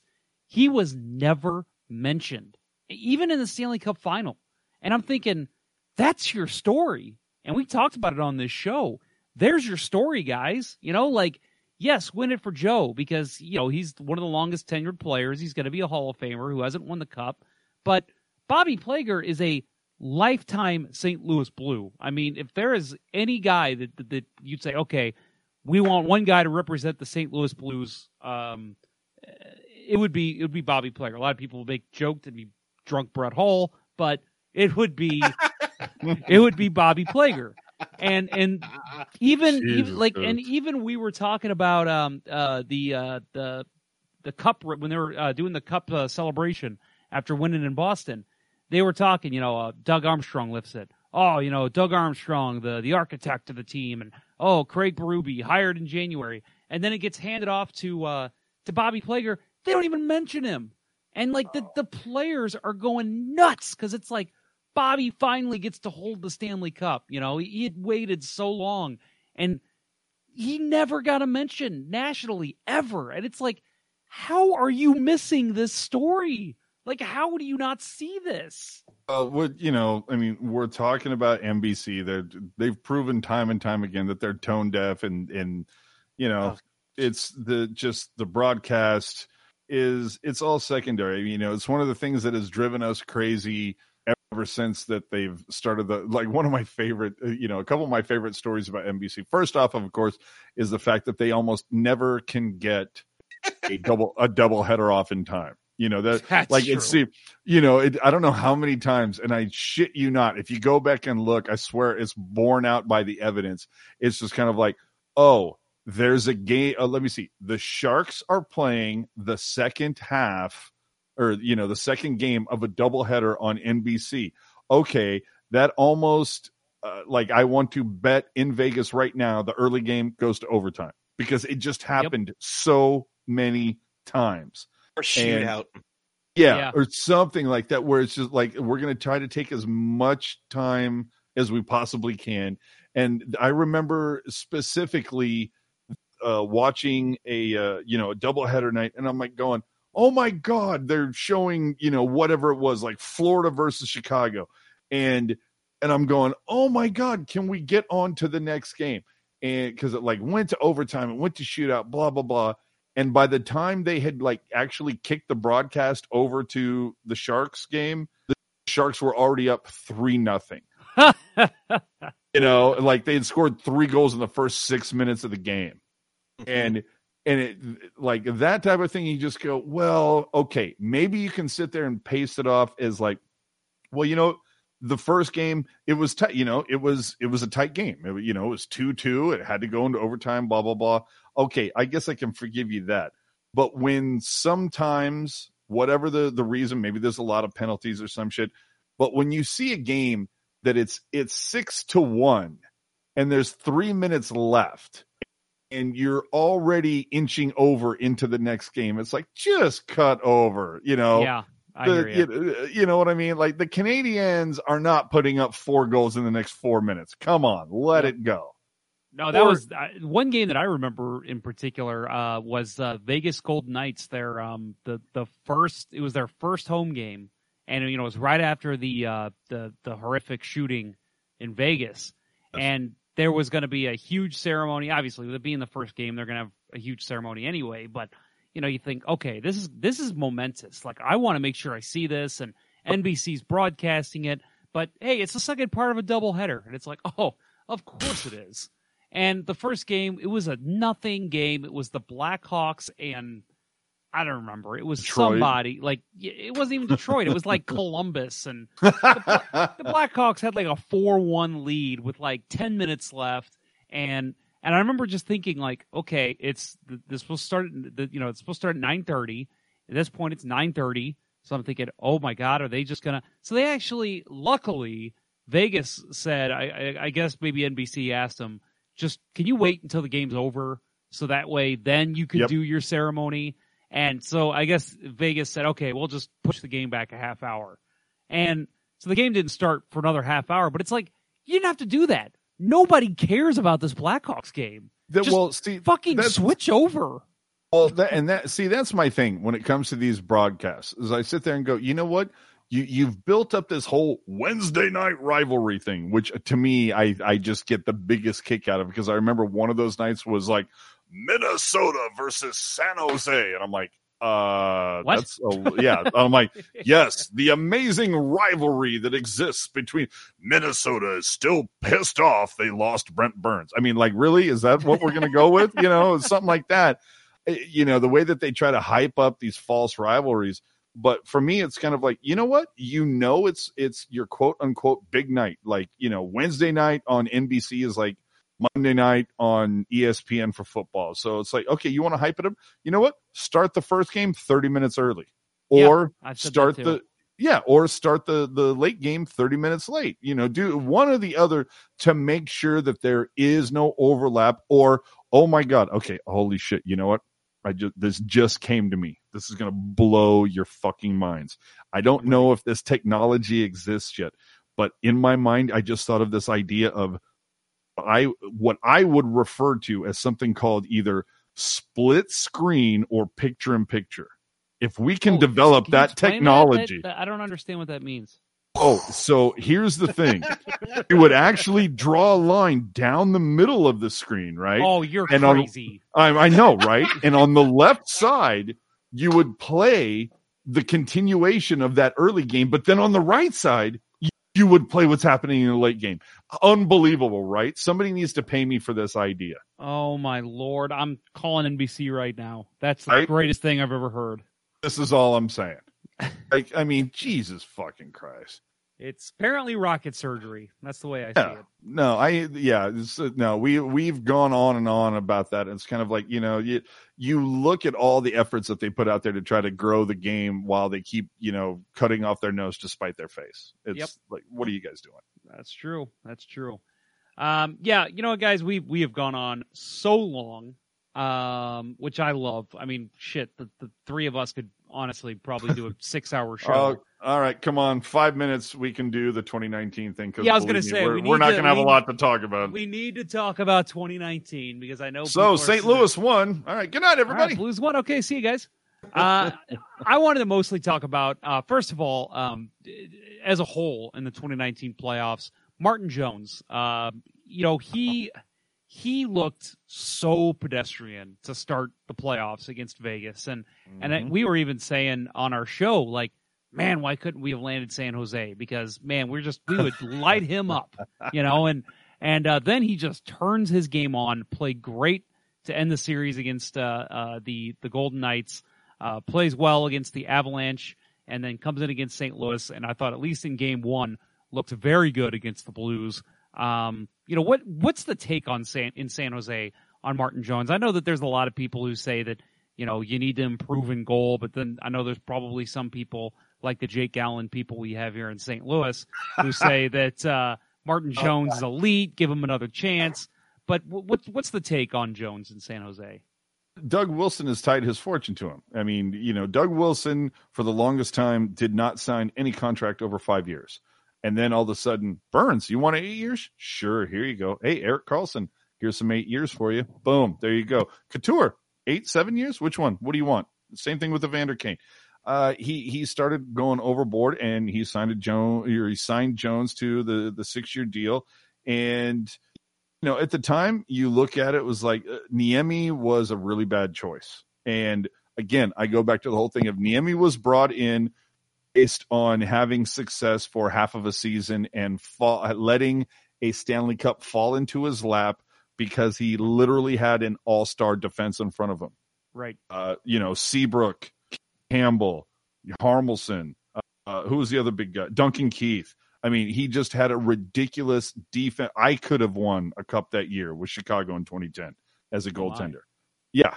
And that was the whole thing. It was like, let's bring in a goaltender who's won a cup before because we're, you know, there's so much put on winning a Stanley Cup. And what happened with Niemi? Yeah, he had one pretty decent year and he was in the Vezina mention, but the rest of the time he was known for letting in a big goal. Finally, they make that deal where they tried to pry Jones out of L.A. Didn't work, so they let L.A. trade Jones to Boston. And then 5 seconds later, Boston traded Jones to San Jose. So fine, but that's going to be the next guy. And obviously 2015, 2016 looked really good. And I thought he played well over the last couple of years. This 2018, 2019 season was not great. I don't know how many times, I think it was like 32, 33 games out of the 82, the Sharks let in a goal in the first 5 minutes of a game. And, wow. You know, some of that, yeah, you can blame on Jones, but some of that has to be put on the defense. Now, if you look at the early games, you can sit there and go, well, Erik Karlsson hasn't found his groove yet. You know, it's like, okay, Stella, you know, go find your groove. But we need to figure this out. And whether it was Vlasic wouldn't jive with Erik Karlsson, Karlsson's passes were too hot coming out of the defensive zone, whatever it was, it took a while for that to jive. But if you look at Erik Karlsson, I'm sorry, you know, I'm a lifelong San Jose Sharks fan. I'm not a fan of this deal. I'm not a fan of Erik Karlsson. To me, he is, excuse me, he's an offensive player playing a defensive position. And one of the funniest things that I ever heard was the guys on NHL Network on Sirius talking about, they're like, man, did you see that you know, that San Jose game last night between, you know, San Jose and St. Louis? You know, he goes, boy, if you're a fan of hockey, you're freaking out if you're a fan of either team when Erik Karlsson is on the ice. You just don't know which way it's going to go. Yeah. You know, it's like he's either going to give up a hellacious goal for his own team, or he's going to score a hellacious goal for his team. So either way, Martin Jones, the first four games were horrendous against Vegas, and he wouldn't talk to the media after that. He went and hit on the bus. And then all of a sudden, for the next 10 games, dude was turning it on. I think he had like a 923 against and was looking great. First game against St. Louis, looked all right or whatever. And then all of a sudden, the numbers got really pedestrian really quickly, very similar to the first few games against Vegas. And he just, you know, the Sharks started coughing up early shit, giving up bad looks. You know, I'm going to say part of that has to do with the fact that Erik Karlsson was nowhere near healthy. A lot of the big names were beaten to shit. I mean, you got Joe Pavelski missing half his grill, Couture taking, you know, pucks off the boys, you know, just guys were beaten to crap. And now that's not an excuse for losing. I'm just saying, like, they weren't helping Jones out in any regard. Now, hopefully we'll see Jones be able to bounce back. And if not, the Sharks do have some interesting, you know, people in the pipe, whether it's Shortridge, whether it's Cornosh. And then there's another kid who's like, what, 18 or 19? What's that kid's name? Like Eldridge or something? Or yeah, can't remember the kid's name. He's like 19 years old, and he's setting the world on fire. So there are some people in the pipe. Now, if anybody's worried about his job, it's Aaron Dell. You know, if he's still a Shark by Thanksgiving, I'll be shocked. If he's the backup to start the season, honestly, I'll be shocked. You know, you're talking about Cornosh, who actually went to the AHL All-Star game last season. Kid's ready to go. So, anyway. That's interesting. Yeah. I want to talk about you mentioned the injuries, the beat-up Sharks. I know that, you know, a lot of it was, as you said, you know, guys taking pucks and Blues just kind of peppering shots toward the net and hitting some defensemen and, you know, causing a little bit of a bang-ups here and there. But a lot of it was some questionable play. You mentioned the Tomas Hertl hit earlier. Was that was Ivan Barbashev, correct? Yes. Yeah. And then there was a couple others I know that your head coach, Peter DeBoer, was a little upset about and mentioned in the post-game pressure in the pressers. But what do you guys think? Was there a lot of would you say that the Blues were cheap in that series, or do you think it was just a matter of the Blues just playing a physical brand of hockey that kind of set the Sharks back? I'll let Eric take this. I'll hold. I want Eric to take it, but I want to hear AJ because I can tell you got some anger there. AJ about to blow up, so I'm going to just precursor this. There were some liberties that were taken by the Blues. I'll fight you, Eric. I'm just kidding. Bring it on, Ponder. Come on, let's go. I'll fight you, but first I'm going to drink this beer out of this shiny cup. Yeah, right.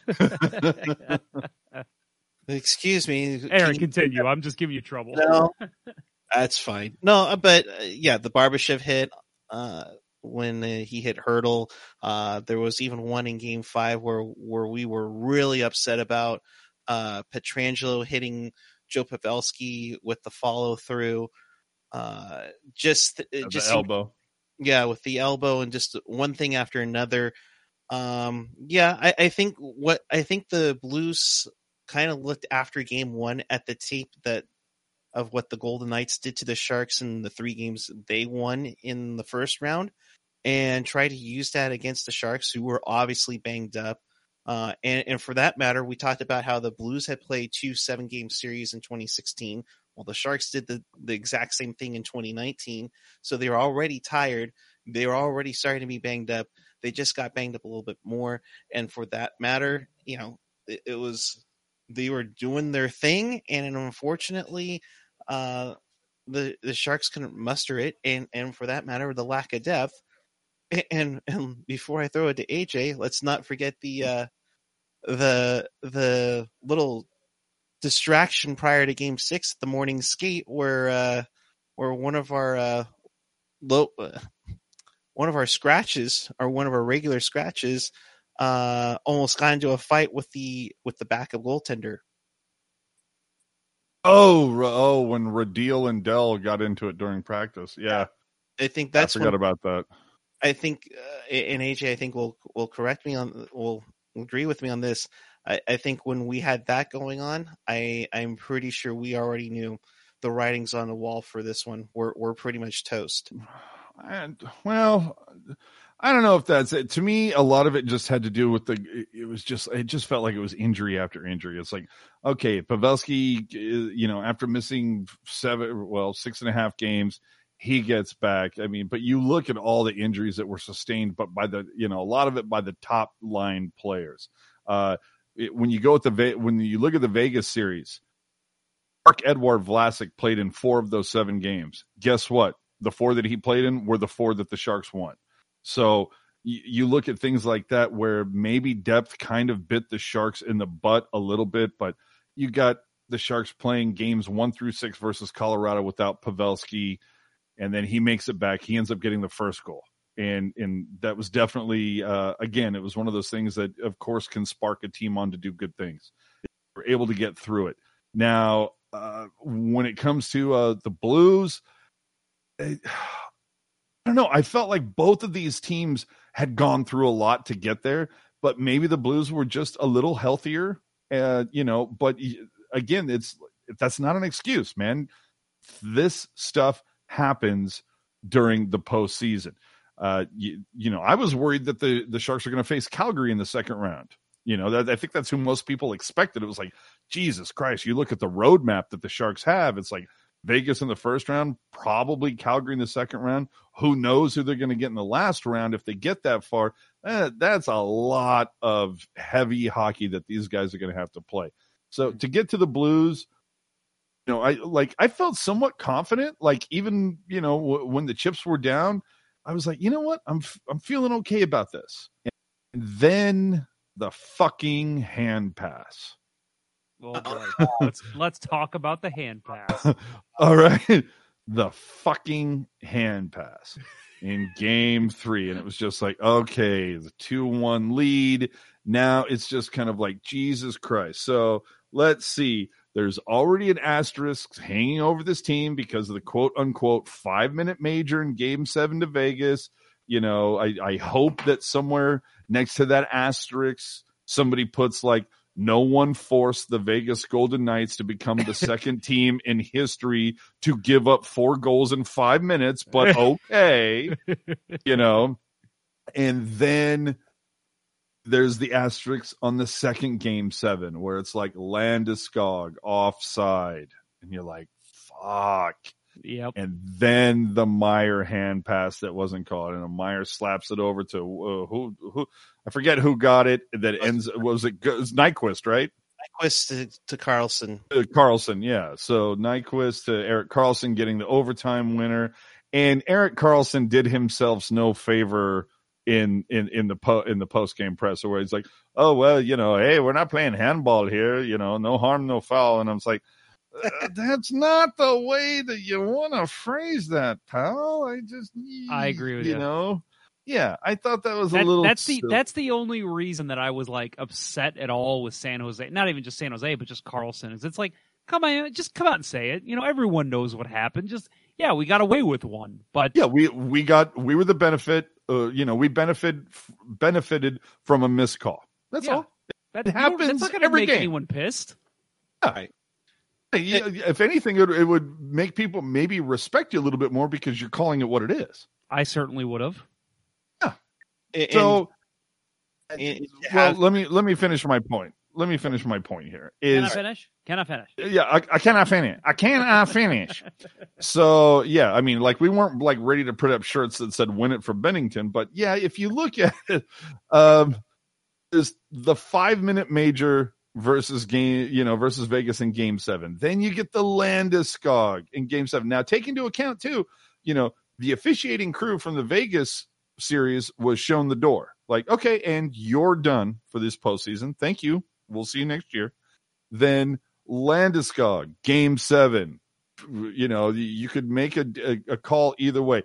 But see, here's the thing. Let me just say this really quickly. The thing that gets me about the Vegas deal with everybody pointing at the 5-minute major, they all seem to forget that Vegas could have closed it out Game 6 when it went to double overtime, and they were given a power play, but instead they gave up a shorthanded goal. Yep. Oh, I remember that very well. Right? Tomas Hertl streaking. So that was fantastic. They also seem to forget that, okay, so the Sharks took a 4-3 lead. Okay, and then Vegas tied it at 4-4 and sent it to overtime. Both teams had 18-some-odd minutes to score in overtime. They both had the same amount of chances. Nobody got a power play. And yet Barclay Goodrow was the one that was able to break through with like a minute and a half left. So, like, as much as you want to sit there and try to blame the officials, it's kind of like, you know, if they had made that call with 2 minutes left in the game, okay, maybe have something. But, like, there was a lot of even chances. If anything, it's like, they allowed the Sharks to even up. You guys still had the talent to make it through. And, again, double overtime, you gave up a shorthanded goal. That's the one I always point to. But then we move on to Colorado.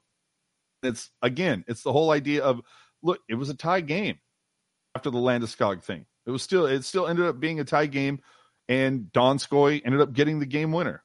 And Landeskog could have gotten the game winner. Hell, Long Beach native Matt Nieto could have gotten the game winner in that game.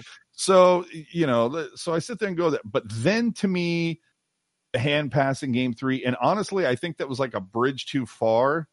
And again, I don't know how many times I need to say this to people because for some reason they don't understand the words that are coming out of my mouth. I am not blaming the officials for any of the wins, any of the losses. But if you do look at it, it's like games 4, 5, and 6 that the Blues played against the Sharks. It was 16 penalty minutes for St. Louis, or they were on the power play for 60 minutes. San Jose was on the power play for 6. A little bit of a discrepancy there. Now, was it warranted? Oh yeah. Eric or Evander Kane did some stupid shit, you know, he did. Yeah. So I'm totally down with that. Like, the Sharks put themselves in that position. However, though, I do think that a little bit, and maybe it's just a conspiracy theorist a little bit, but it's just kind of like, well, the refs fucked up in Game 7 versus Vegas, and they fucked up in Game 7 versus Colorado, and then they fucked up in Game 3 versus St. Louis, and it kind of made you feel, and after that point, after that Meyer and Erik Karlsson's dumbass comments in the postgame, if you go and you actually try to, like, watch the officiating unbiased in Games 4, 5, and 6 after that, I think you know, like, not all of them. There might be a couple you just go, that could go either way. But I think overall, as a whole, you might look at it and go, well, okay, maybe the officials maybe overcompensated a scotch. But again, and I can say this until the cows come home, I am not blaming that on the Blues winning and the Sharks losing. Blues were just a better fucking team. And Jordan Bennington, you gorgeous son of a bitch, I hate you.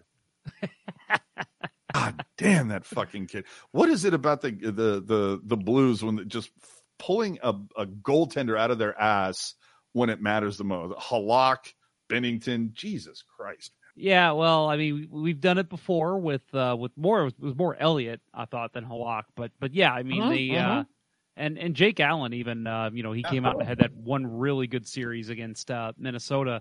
But yeah, we've done it before, but it never seems to last long enough for a playoff victory. And it finally did. So, yes, we love you, glorious bastard, Jordan Binnington. And what was his extension? Did he only get like 2 years? He got, 2 years. It's a bridge deal. It's going to take him to UFA for 4.4. Oh, no, that's a good play by Binnington. He's going to have all the leverage in the world that comes up. It is, and I will say though, I'm actually happy with the deal, just because I think there is a small element of you do still have to kind of prove it, buddy. You know, like January. He came in January, and he had a spectacular run, but man, we gotta see this in a full season. We gotta see what you can do. Hello, I got two words for you: Auntie Niemi. Yeah, that's right. No, dude, come in halfway through after. What was it? Not Cujo? Who the hell was the goaltender in 2010 for Chicago to start the season? Oh, gosh. Bobby Bolin? No, not Curtis Joseph. Huey? I think it might have been Huey. Kristoff? Yeah, it might have been Kristoff. Or Cristobal. Yeah. So, but either way, Niemi comes in. Yeah, he only had to play. That's the thing that always drove me crazy, that Niemi was given it so many props that year, and I'm like, wait a minute, he only had to play half the regular season. And he had one good series. It just happened to come against the Sharks. If you look at his numbers, the rest of those playoffs, they're insanely pedestrian. They were like one of the worst. Again, I go back to the defense and the people that were playing in front of them. No, we all could have got a ring that year. You could have. Eric, I want to get your thoughts on the hand pass, because the way that I look at it is, AJ kind of alluded to it, that that kind of maybe made the officials but the conspiracy theorist in him tells him that, but look the other way. But and I don't blame you, because honestly, I had the same thoughts in Boston. There was a lot of plays in Boston that the Blues started getting suspensions and. There was a lot of talk from the Bruins players, and I thought, come on, like, let's just play hockey. Don't listen to what the Bruins are saying. Don't listen to Jeremy Jacobs. Let's just let them settle it on the rink, and that wasn't happening. So, yeah, I'm with you on the conspiracy theories. I had some in the Stanley Cup Finals, so I don't blame you one bit. But with the hand pass for the Blues, at least, and Eric, I'll let you answer this one. I thought when that happened, and I'll say, and I've said this on the show before, that past Blues teams – that shuts them down. The San Jose Sharks go on to win the series in any past Blues team because the mental toughness wasn't there. And maybe this is a testament to the goalie. Maybe this is a testament to the Blues coach. I don't know. But when that happened, I even said then, I go, you know what? They're going to win out now. They're going to win out because they are pissed off. The way Berube handled it was, guys, it's another game. Like, shit happens. Let's go out and get them in Game 4. And that is the right approach to take. He didn't bitch. He didn't complain. He just said, take the good with the bad. Now, I know that there was talks of what Doug Armstrong did. I'm not sure if you guys saw the reports on that, that he had banged on the referee's dressing room door and yelled fucking garbage at him. Wow. But which I don't blame him one bit. So again, AJ, I'll ask your question. I ask you, when that happened, did you have the same reaction of AJ? Like, oh shit, not another one? Or was it, hey, shit happens. Let's see what they can do the rest of the way. We were about to go on the air. And I'm like, oh my God. It's like, first off, yes, we won the game. And then we saw the replays of it. It was like, oh no. Oh no. It's like, really? Really? And it's like, yeah, we won. They got the 2-1 series lead. But I think deep down inside, I knew it's like, okay, there's going to be a crap ton of makeup calls. And I think I even said it on the broadcast. There's going to be a crap ton of makeup calls for Game 4. There's no way we're getting Game 4. I just hope we're okay to get back Game 5.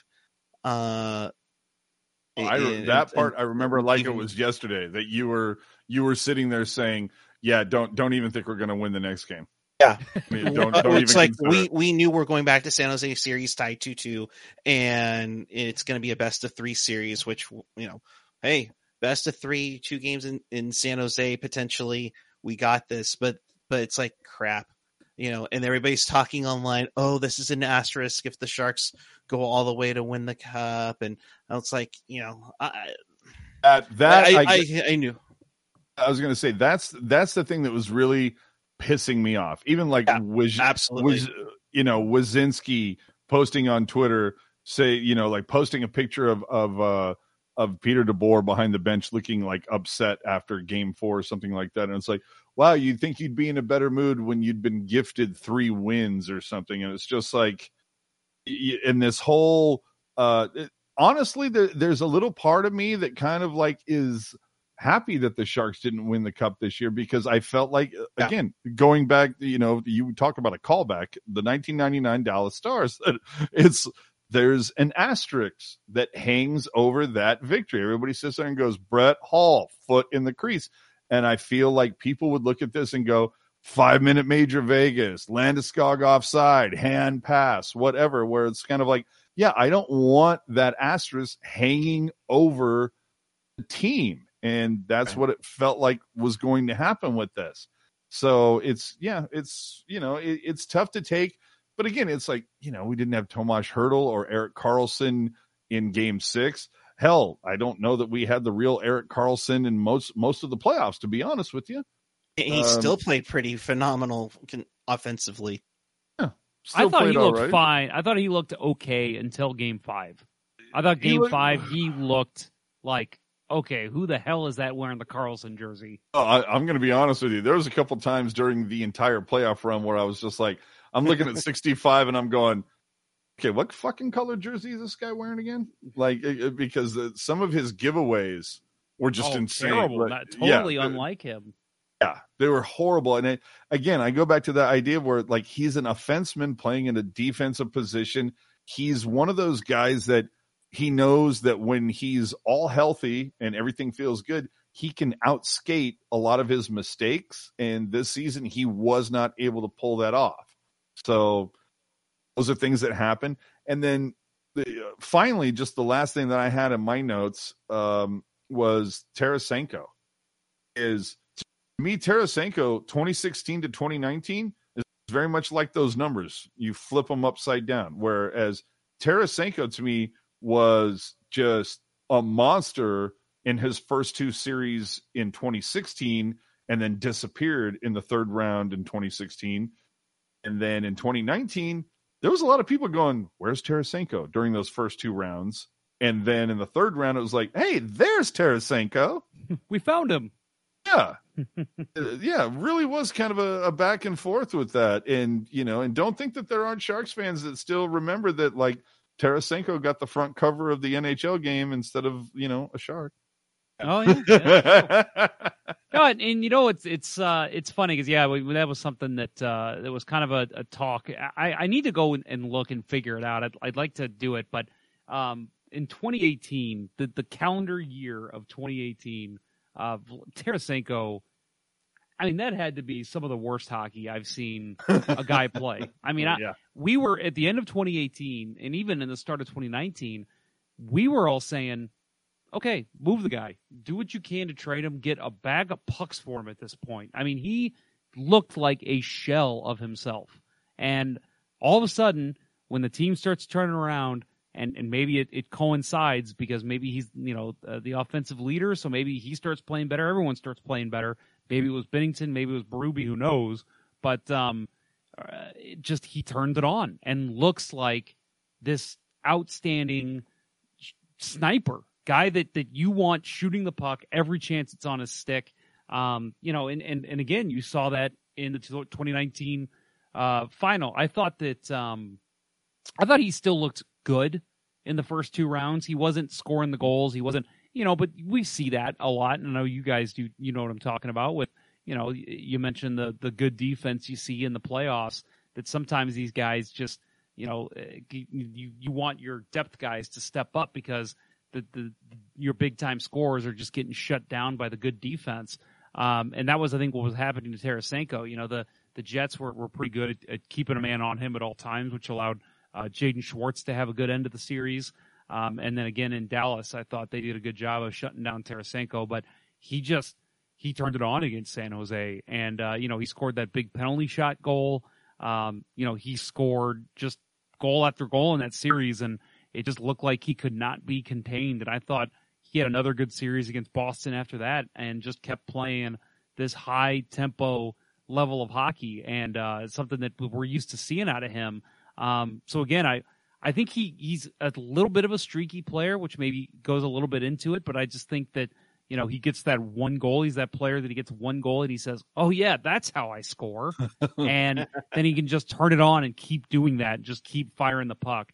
When he's shooting, when he has the puck in the offensive zone and he's just barreling the puck to the net, that's when he's at his best. And I think that's what he started doing against San Jose.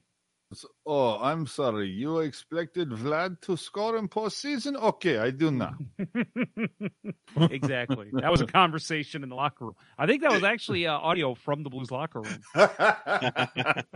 Exactly. Well, before we catch out of here, I definitely have to congratulate you on your new purchase down there in San Antonio with your new head coach, who is another Todd McClellan flunky. So congratulations.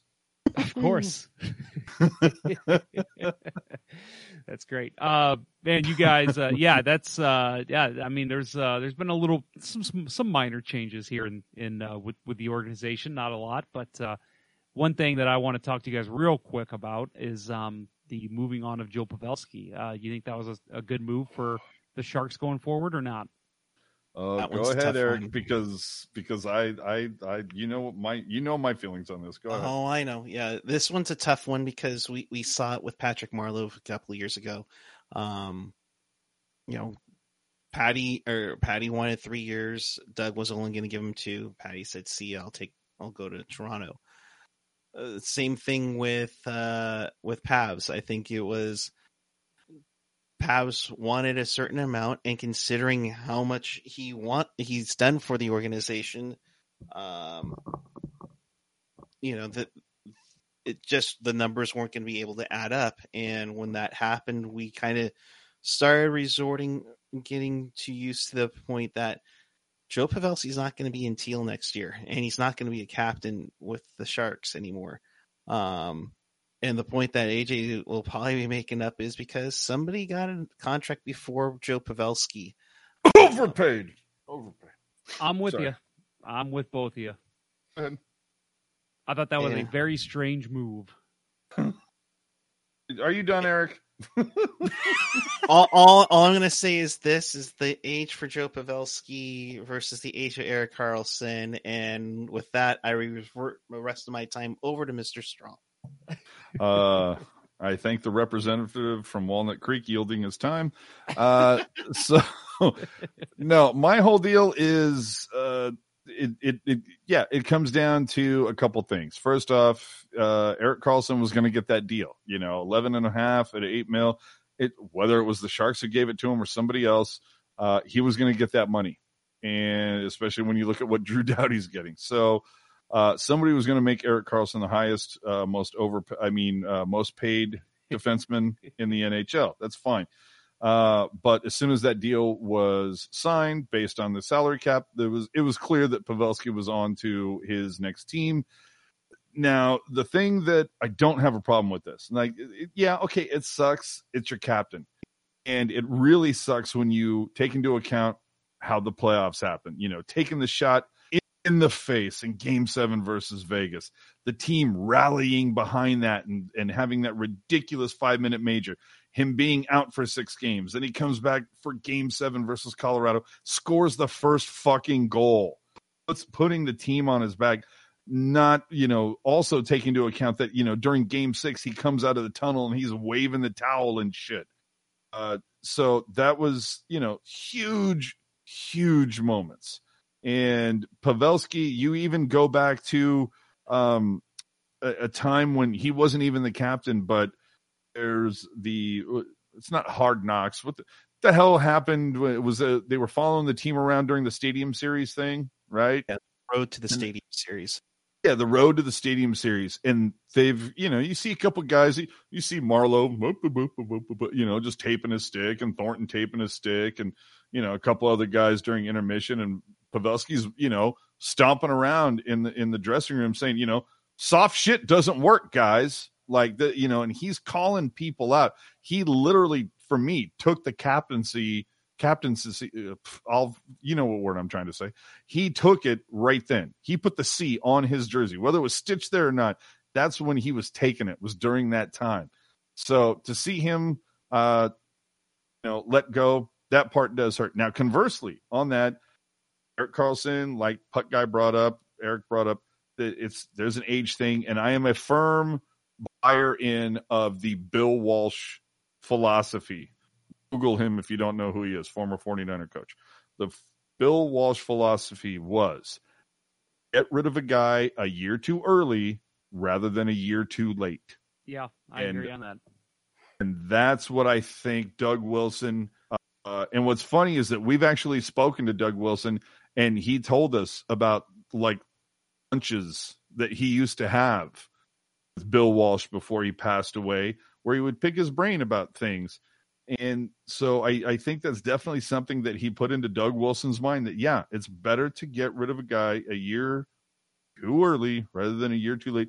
Now, you look at some of the contracts that Doug Wilson has handed out recently, and you might go, oh, you're keeping guys a few years too late, but we'll see what happens. Yeah. But again, it's one of those things where it's like, yeah, I feel bad. I hate to see him go. Conversely, I think it's Logan Couture's time to take over this team. The only thing that makes me nervous about Logan Couture, it's kind of a double-edged sword, is when the cameras are on and he's got the mic in front of his face, I think sometimes he can almost be honest to a fault. And it's something that I've never seen from a Shark when the cameras are on and the lights are burning their face, that he'll call stuff out, even himself, whatever, where he's just, we weren't good enough. He doesn't sit there and go, well, the other team got pucks deep and they spit out all the cliches. He sits there and goes, no, we played like shit tonight. We were a bad team tonight. And he puts it on himself. He puts it on the team. And I appreciate that. The thing is, though, is that you see sometimes when the cameras are off, so to speak, and they give you the behind the scenes where the players don't really even know that the cameras are there, which, let's be honest, we all know the fucking cameras are there. But you might forget because they're, there's not bright lights on. And Couture kind of sometimes seems a little quiet. But, Patrick Marleau was the same way. And the other thing, too, is we all know Joe Thornton's coming back for one more year. And even though he had the C taken off his jersey, 5 years ago, you know that he's a pretty big fucking presence in the room, and he's going to help this transition. But what was your question again, Pavelski? Yeah, okay, bye. Okay. No. Hey, love the guy. Got nothing but huge love for Pavelski.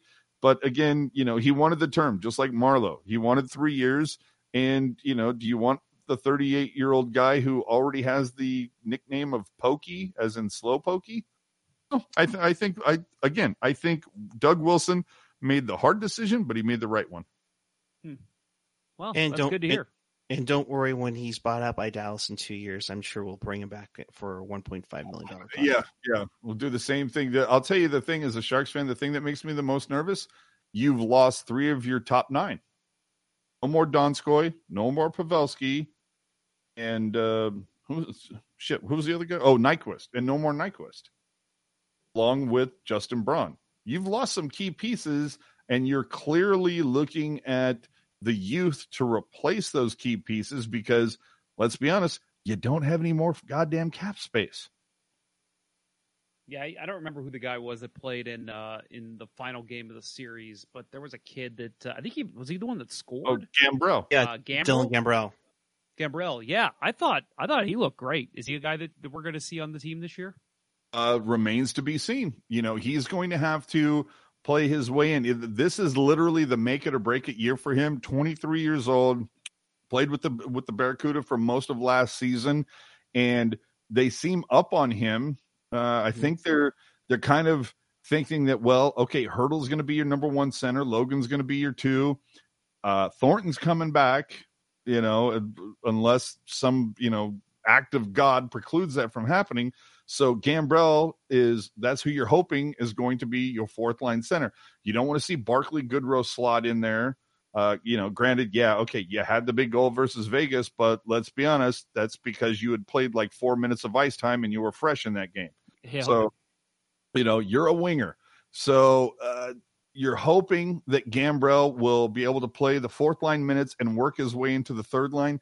But for me, the Sharks, they are really putting a lot of their eggs in the basket of Erik Karlsson. And because of that contract, they're going to expect guys like Sasha Semlevsky, Ivan Chekovic, Joachim Blickfeld. Those are three guys that are going to get a long look in camp, and none of these guys have donned a San Jose Barracuda jersey. There's a couple other guys that just on the CUDA are going to get a look, like Alexander True. There's even some talk about what's going to happen on the defensive side, because you've got Radim Šimić paired with Brent Burns. And that was another key injury, by the way, for the Sharks, that Radim Šimić never played a minute in the playoffs because he got injured in March. So it's going to be Šimić and Burns, likely be Karlsson and Pavelski. And then it's going to be Brendan Dillon. And, you saw Justin Braun get shipped out. We got back Dalton Prout. Then there's also Tim Heed, who was a reasonable facsimile of Erik Karlsson when Karlsson wasn't available. So they're going to get a look. But then on the minor side, you've got Jacob Middleton, you've got Nick DeSimone, and then the kid that everybody's kind of keeping an eyeball on, which is the high risk, high reward kid, is Ryan Merkley, who was a 2017 draft pick. So, or was that 2018? 2018. Yeah, 2018 draft pick. So there's that kid. So there's a lot of things that could happen. And then you also take into account that this is Brendan Dillon's last, this is the end of his contract. And, again, not a lot of space in the cap, but a lot of defensive talent kind of bubbling on the surface before you. So, or behind you. So I would expect this will probably be Brendan Dillon's last season in Teal. And, year or two after that, when you look at the Seattle expansion draft, it's going to be interesting to see who the Sharks expose. They can't expose Vlasic or Karlsson based on their deals. You might see Brent Burns and Evander Kane both get exposed for the Seattle draft, just based financially. Like, that's what the Sharks can do. Guys, this I think I can confidently say this is going to be the longest of the series. Looking at the timestamp, we are at about 2:15.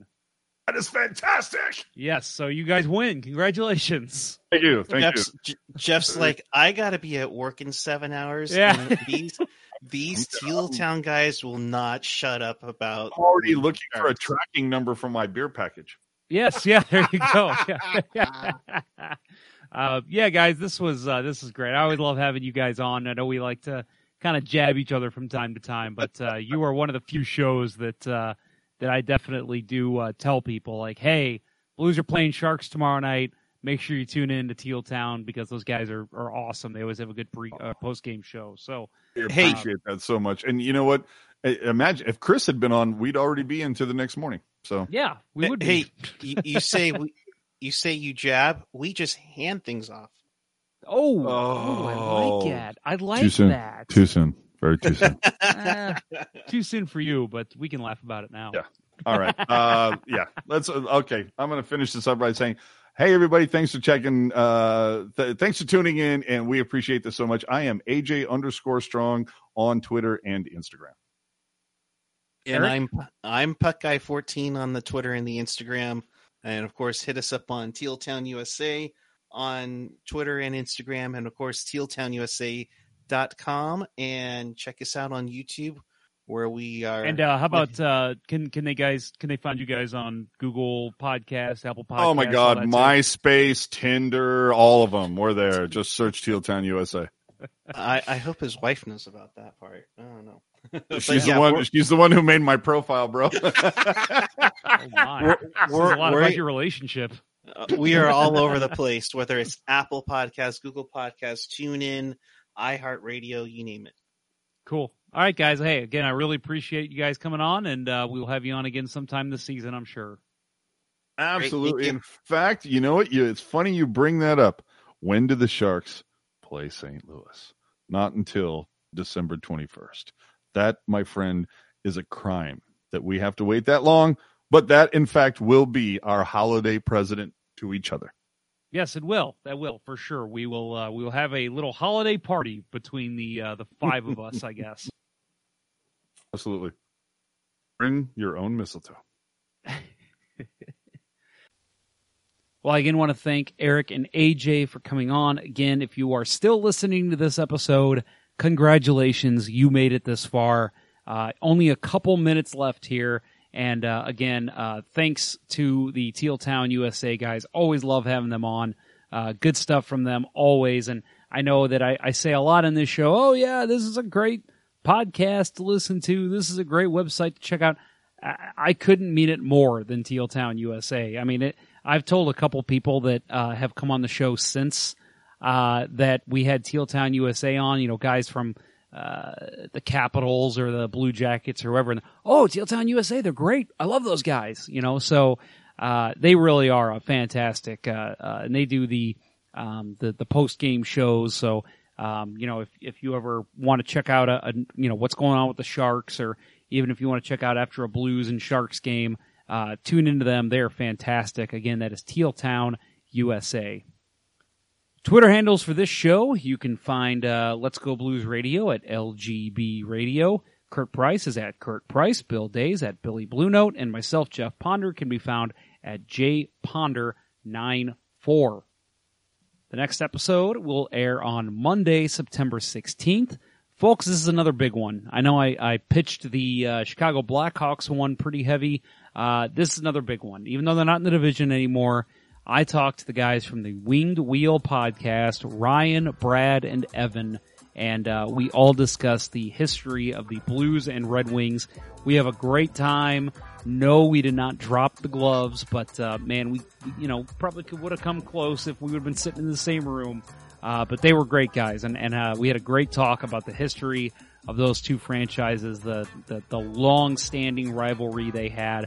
And, not going to lie, it felt pretty good to talk to some Red Wings guys after the Blues won their first Stanley Cup. Felt pretty good. So you might want to take a listen to this one, because you'll probably feel pretty good too. Well, that will conclude this very, very long episode. I want to thank you for listening and sticking through it. And until next time, everybody, let's go Blues. Play Gloria. Thanks for listening to the Hockey Show Blues Report of the Week. Have a great day.